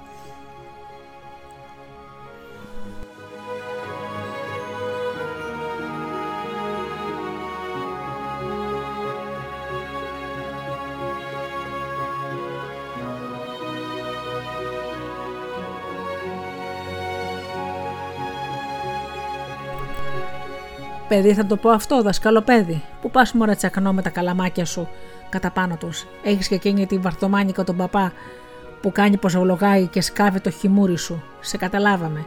Η οχέντρα είχε ένα τριαντάφυλλο στο στόμα και το χάριζε σολονού, μα κανείς δεν το έπαιρνε. Θα το κάψουνε πάλι το σαμιαμίδι. Σαν χόρτον του αγρού θα το κάψουνε. Πώς τους έχω μαθημένους. Άντε σκαμπουρά, βγάνε πάλι μόνος τα κάστανα από τη θράκα. Ακούς το διαβολάκι κουντούρισμα; Μπρεσί, αυτή είναι η φρονιμάδα που μου Αυτή είναι οι λαφιάτες. Βρε ηλικοί, οι σάρδες που πας; Εσένα λέω, που πας ξυπόλυτος. Πήγε και σκάλισε τη στάχτη στο μαγκάλι και έβαλε τον πρίκι για τον καφέ. Τα μουστάκια του δούλευαν σαν του κουνελιού. Τι καλαντίζει, γέροντα, τον ρώτησε από μέσα η γριά. Τίποτα ζουμπούλι μου. Καταχειρίζω τον εξαπολόγο του. Κι είναι το σπερδούκλι δικός μας. Ε, τι, τους αναστάτωσε πάλι. Μου τα είπε κρυφά ο καμβουρά. Φύλαχτο μονογέννη μου. Και γιατί; Σήκωσε το πηγούνι του στο κούτελο. Του πάνε να πει αμήν και είπε κυριελέσον. Το είδες το και γιατί; Πες μου να σου πω. Δεν γίνει και τίποτε ακόμα, μα ο καθηγητής το κατάλαβε από τα μάτια τους. Έριξε στον μπρικάτι καφέ και το ανακάτωνε με ένα ξύλινο κουτάλι. Ύστερα ήρθε στο σκαμί και έπινε γουλιά-γουλιά, βοκώντα σαν να ήθελε να φαρμακοθεί. Στο μεταξύ επάνω, ένα-ένα πέρανε τη θέση τους στο τραπέζι. Ο γυμνασιάρχης ήταν ντυμένος καθαρά, τόσο καθαρά που έλεγες ότι ήταν πεθαμένος. Όλοι είχαν κουμπωμένα τα σακάκια τους με όλα τα κουμπιά, και ο σκαμβουρά ήταν χλωμός, μα είχε κάτι σαν άσπαστο επάνω του. Οι φλέβες των χεριών του ξεχώριζαν σαν μαύρες μολυβιές. Είχε ένα χτένισμα επίμονο, σχεδόν θυμωμένο, και ο κύριος Αναχωρίδη τον κοιτούσε ολόγησε στα μάτια για να πάρει θάρρος. Η κοιλιά του μαθηματικού τεζάριζε με ξεπασιά τα κουμπιά του γυλαίκου να τα κόψει. Ο παπάς ψιλολογούσε με, με τις τρίγε του γενιού του, πασκίζοντας να τις μετρήσει στα τυφλά. Άρχισε συνεδρίαση με ύφος παγερό. Ο γυμνασιάρχης τράβηξε κοντά του το κουδουνάκι που χαχάνιζε, σαν να τους έβγαζε τη γλώσσα. Απαρίθμηση συμβάντων της εβδομάδας. Συνιστώ ως πάντοτε λακωνικότητα. Κυρία Ραούλ. Η, η καθηγήτρια αναβοκατέβασε το δάχτυλο σαν μολύβι. Ήταν μια άσκηση που την έκανε με μεγάλη ευκολία και ευχαρίστηση. Ουδέν το άξιον λόγου, κύριε Γυμνασιάρχα. Το ξασπρισμένο βλέμμα του Γυμνασιάρχη έπεσε στη γυμνάστρια. Ανανεώνω πάντα την παράκλησή μου να επισκευαστούν τα μονόζυγα, είπε με γοργή γλώσσα η Αγλαίτσα. Προχθές παραλίγο να πάθει εξάρτωση μια μαθητριά μου. Να το συστήσετε να προσέχουν. Πάντως κρατώ σημείωση. Εσείς κύριε Καρλάφτη, hm. ναι, έκανε ο Καρόμπολος, βουλιάζοντας το δάχτυλό του μέσα στο λίπος του προβολιού του. Έχω να επιστήσω την προσοχή του συλλόγου από το εξής φαινομένο. Από καιρούς ει καιρών στο διάδρομο περιπλανιάται η αχλή κάποιου αρώματος. Καταβάλω σκληρά προσπάθεια για να μην εισέλθω εις των πειρασμών να ερευνήσω εις ποιον ανήκει. Υπόσχομαι δε ότι θα εξακολουθήσω και στο μέλλον να καταβάλω αυτή την προσπάθεια, τίποτα άλλο. Κάποιο βροντί αρχίζει να βουίζει υπόκοφα. Ο γυμνασιάρχης χτυπήθηκε το κουδούνι. Ακεί. Όλα αυτά εκ περισσού. Δεν πρόκειται περί αυτού, κύριε. Η σημερινή μας συνεδρίαση αποσκοπεί κάτι άλλο. Δύναμε να υπό άκρο σοβαρόν. Δεν είναι έτσι, κύριε Σκαμβουρά; Ο Σωτηράκης σηκώθηκε ταραγμένος. Το είχε μυριστεί. Το περίμενε. Είμαι ευτυχής, κύριε συνάδελφοι, άρχισε. Ευτυχής και ταυτοχρόνω δυστυχής. Ευτυχής διότι μεταξύ των μαθητών μου ανακάλυψα με καταπλήσουσαν διοφύαν ένα πλούσιον τάλαντον. Τάλαντον, κύριε που, τότε προς τι δυστυχία σας, κύριε συνάδελφε, τον διέκοψε, χαϊδεύοντας το γέννητο παπάς. Ο σκαμβοράς σας μίξε με σκληρότερα τα φρύδια. Η δυστυχία μου συνίσταται στο ότι, ενώ η τάξη μου ανέδειξε ένα τόσο σπάνιο μαθητή, από άλλο μέρος ανέδειξε και έναν ειδιχτή καταδότην. Σας παρακαλώ, σας παρακαλώ, ακούστηκε παντού. Αυτό αποτελεί κόλαφον για ένα μαθητή. Το σου των ευσυνείδητων, ρέκαξε ο καρλάφτη. Ο Σκαμβουράς σήκωσε τη φωνή του. Κύριε Γυμνασιάρχα, έσχος, τίποτα άλλο. Μόνο έσχος, συνέχισε Μελιτζάνη ο Θεολόγος. Κύριε Γυμνασιάρχα, επιμένω να κάνω χρήση του λόγου που μου δώσατε, ξανά είπε επιτακτικά ο Σκαμβουράς. Τον λόγον έχει ο κύριος Καμβουράς. Το δικαίωμα της υπερασπίσεως είναι αναφέρετον ει όλους. Απολογηθείτε, κύριε. Δεν απολογούμε, φώναξε με έμφασο ο Καμβουράς. Κατηγορώ. Μόνο σας ήρατε τον εαυτό σας στη θέση του κατηγορουμένου, δήλωσε ο γυμνασιάρχη. Πάντως συνεχίστε. Διαμαρτύρομαι, φώναξε η Αγλαίτσα. Κάνετε απαρόδεκτου χαρακτηρισμούς και μάλιστα προκαταβολικός. Συνέλθατε, γλυκύτατε συνάδελφος, είπε καυτερά ο παπάς. Θα συνέλθω μόνο όταν ο καθένας από εσάς αποκτήσει συνέστηση των λόγων του. Ψυχραιμία, κλαψούρισε δειλά ο κύριος Αναχωρίδη. Ο Σκαμβουράς έβγαλε από την τσέπη του το κίτρινο τετράδιο. Ορίστε, εις ποιον φυλάκιον έβρε καταφύγιον το σώμα του εγκλήματος, είπε ο Καρλάφτης. Αν είχατε το δώρο της υπομονής, θα αποφεύγατε πολλές αδικίες εις βάρος ενός εγκληματίας σαν εμένα. Κύριοι, δεν ζητώ επίοικια, ζητώ προσοχή. Ακούστε με πρώτον και κατόπιν με κρίνετε. Είμαι, είμαι όλος ότα, είπε φλεγματικά ο Καρούμπαλος. Η Αγλέιτ τον κοίταξε πραγματικά, ήταν γεμάτος αυτιά. Συμφωνώ, είπε, αλλά ακούστε. Ακούω, αλλά και ως φρένομαι, ως φρένομαι κιόλας δεσπινή, ιδίως όταν διέρχομαι στους διαδρόμους. Παρακαλώ, φώναξε ο γυμνασιάρχης. Η γυμνάστρια έγινε οχρήσα σκιά. Η φίλη της της έσφιξε καθεσχιστικά το χέρι. Ο σκαμβουρά έσκυψε πάνω από το τετράδιο. Ξέρω, είπε, είναι ότι δυνατόν ισορισμένο στο γλωσσικό δίωμα να προξενήσει φρίκιν. Εις όλους, κύριε, εις όλους, φώναξε ο θεολόγος. Κάμω έκκληση, είπε ο Σκαμβουρά. Στο τέλος έχετε δικαίωμα επαντό χαρακτηρισμού.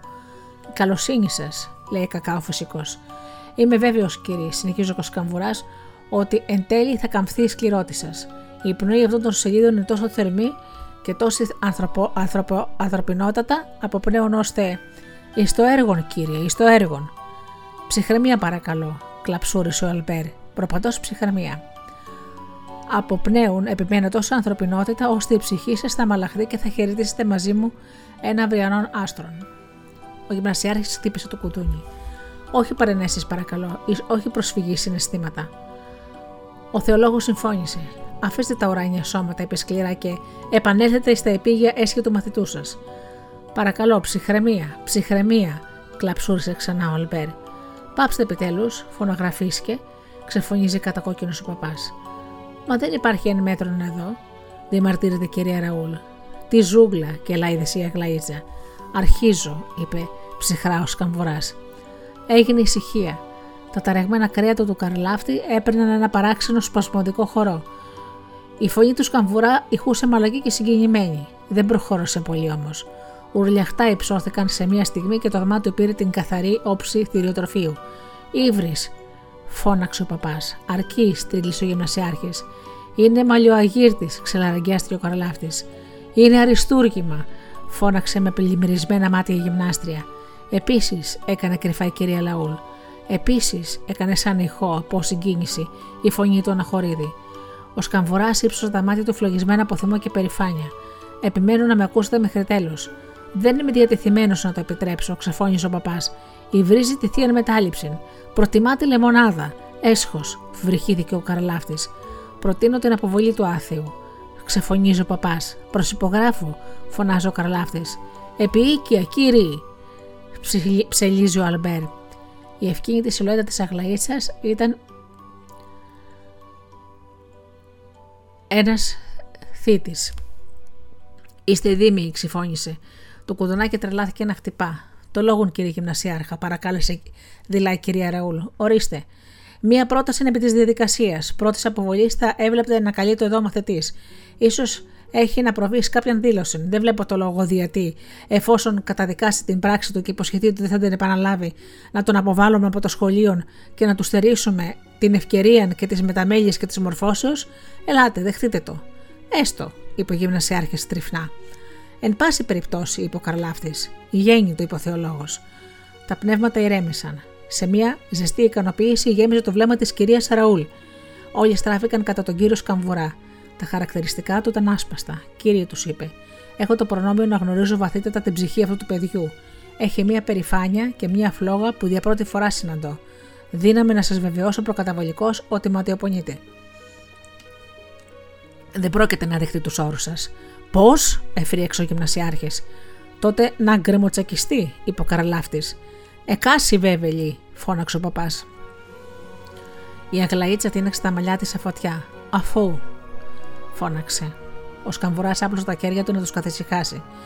Σας παρακαλώ, κύριε, δυστυχώς μεταξύ μας ανοίχθηκε βαθύ βάραθρο. Τώρα πια ξέρω πως όλα αυτά θα τελειώσουν. Δεν έχω πεισματική τάση να επιβάλλω τας απόψεις μου, πάντως στη ζωή μου εφρόντισα πάντοτε να μην είναι ποτέ άνευ κάποιου ηθικού ερίσματος ή ισχυρισμοί μου. Θα μου επιτρέψετε λοιπόν να σας κάνω γκρόσο μότο τη μικρή σκιαγραφία του περίου πρόκειται μαθητού. Πρέπει να γνωρίζετε το, αυτό το αγέροχο παιδί παραλέει εντελώς μόνο σε ένα κόσμο γεμάτο από φρίκη και απόγνωση. Εντελώς μόνο. Δεν βρισκόμαστε ενώπιον μιας σπανιωτέρας περιπτώσεως νέου, ώστε διανοίγει τον δρόμο του ανάμεσα μιας κοινωνίας γεμάτης από αναλυγησία και σκληρότητα. Έως εδώ, αρκεί, φωνάζω στο γυμνασιάρχη. Τελειώνεται, είπε νευρικά ο καραλάφτης. Η Αγλαίτσα τον κοίταξε με μάτια παράφρα. Μη συνεχίζετε, λέει στο σωτηράκι.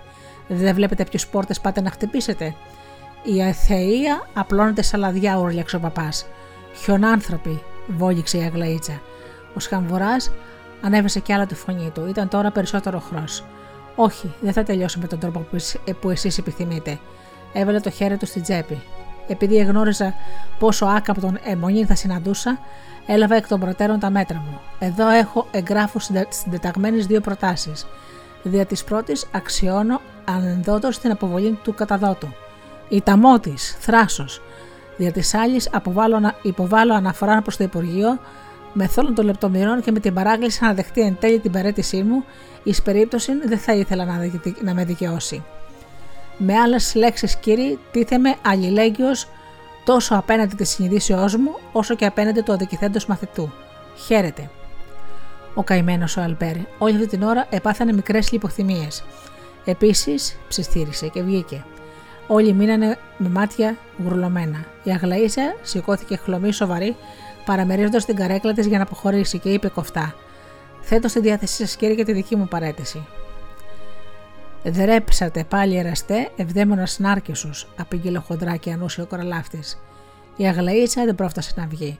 Όπως ήταν στο κατόφλι με γρηγοράδα αντιλόπες, βρέθηκε μπροστά στο χοντράνθρωπο και μόλις στη δύναμη του γυμνασμένου του χεριού, του έδεκε ένα γερό χαστούκι.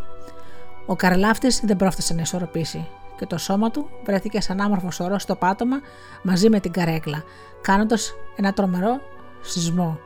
Η Αγλαίτσε βγήκε έξω στιτή, μεθυσμένη, σαν όμορφη κόρη που φεύγει από την υπομπία.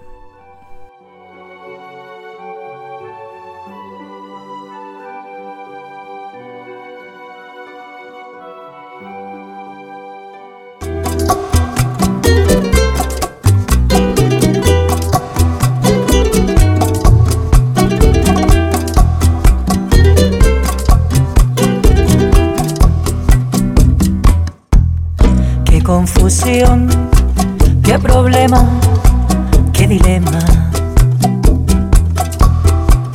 Amarte y sin embargo no ser feliz. Y no, tú no tienes la culpa, yo sé bien cuánto me quieres. Y tu cariño es lo más bello que conocí. Miro hacia atrás y era tan fácil vivir contigo. Ligera, tú tan seguro, libre y capaz. Fue el amor que en el camino de la vida perdió el aroma, perdió la magia y su sabor el aroma perdió la magia y su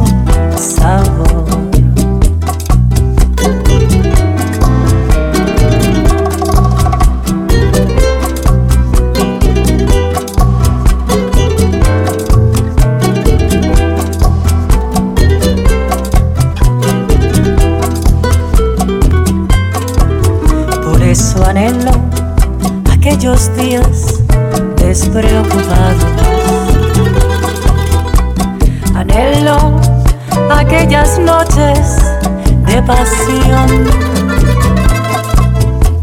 Anhelo aquellos tiempos de locura.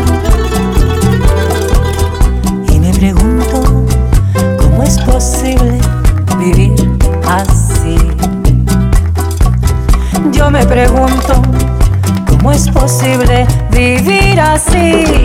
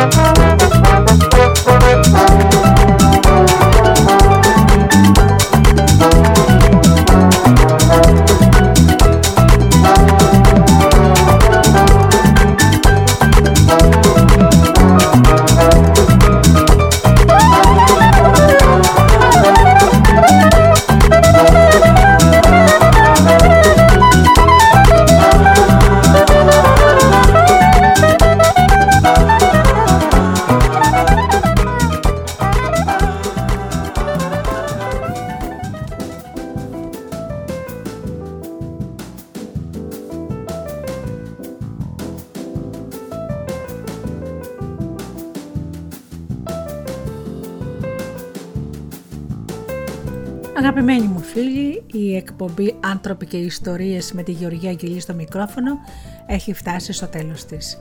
Σας ευχαριστώ πολύ που, που ήσασταν εδώ μαζί μου και ακούσαμε αποσπάσματα από το αριστούργημα του Μενέλο Λοντέμι «Ένα παιδί με τα ητάστρα». Ανανεώνω το ραντεβού μου για την επόμενη εβδομάδα και ως τότε σας εύχομαι να είστε καλά και να περνάτε καλά και να αγαπάτε τον άνθρωπο που βλέπετε κάθε μέρα στον καθρέφτη. Καλό σας βράδυ!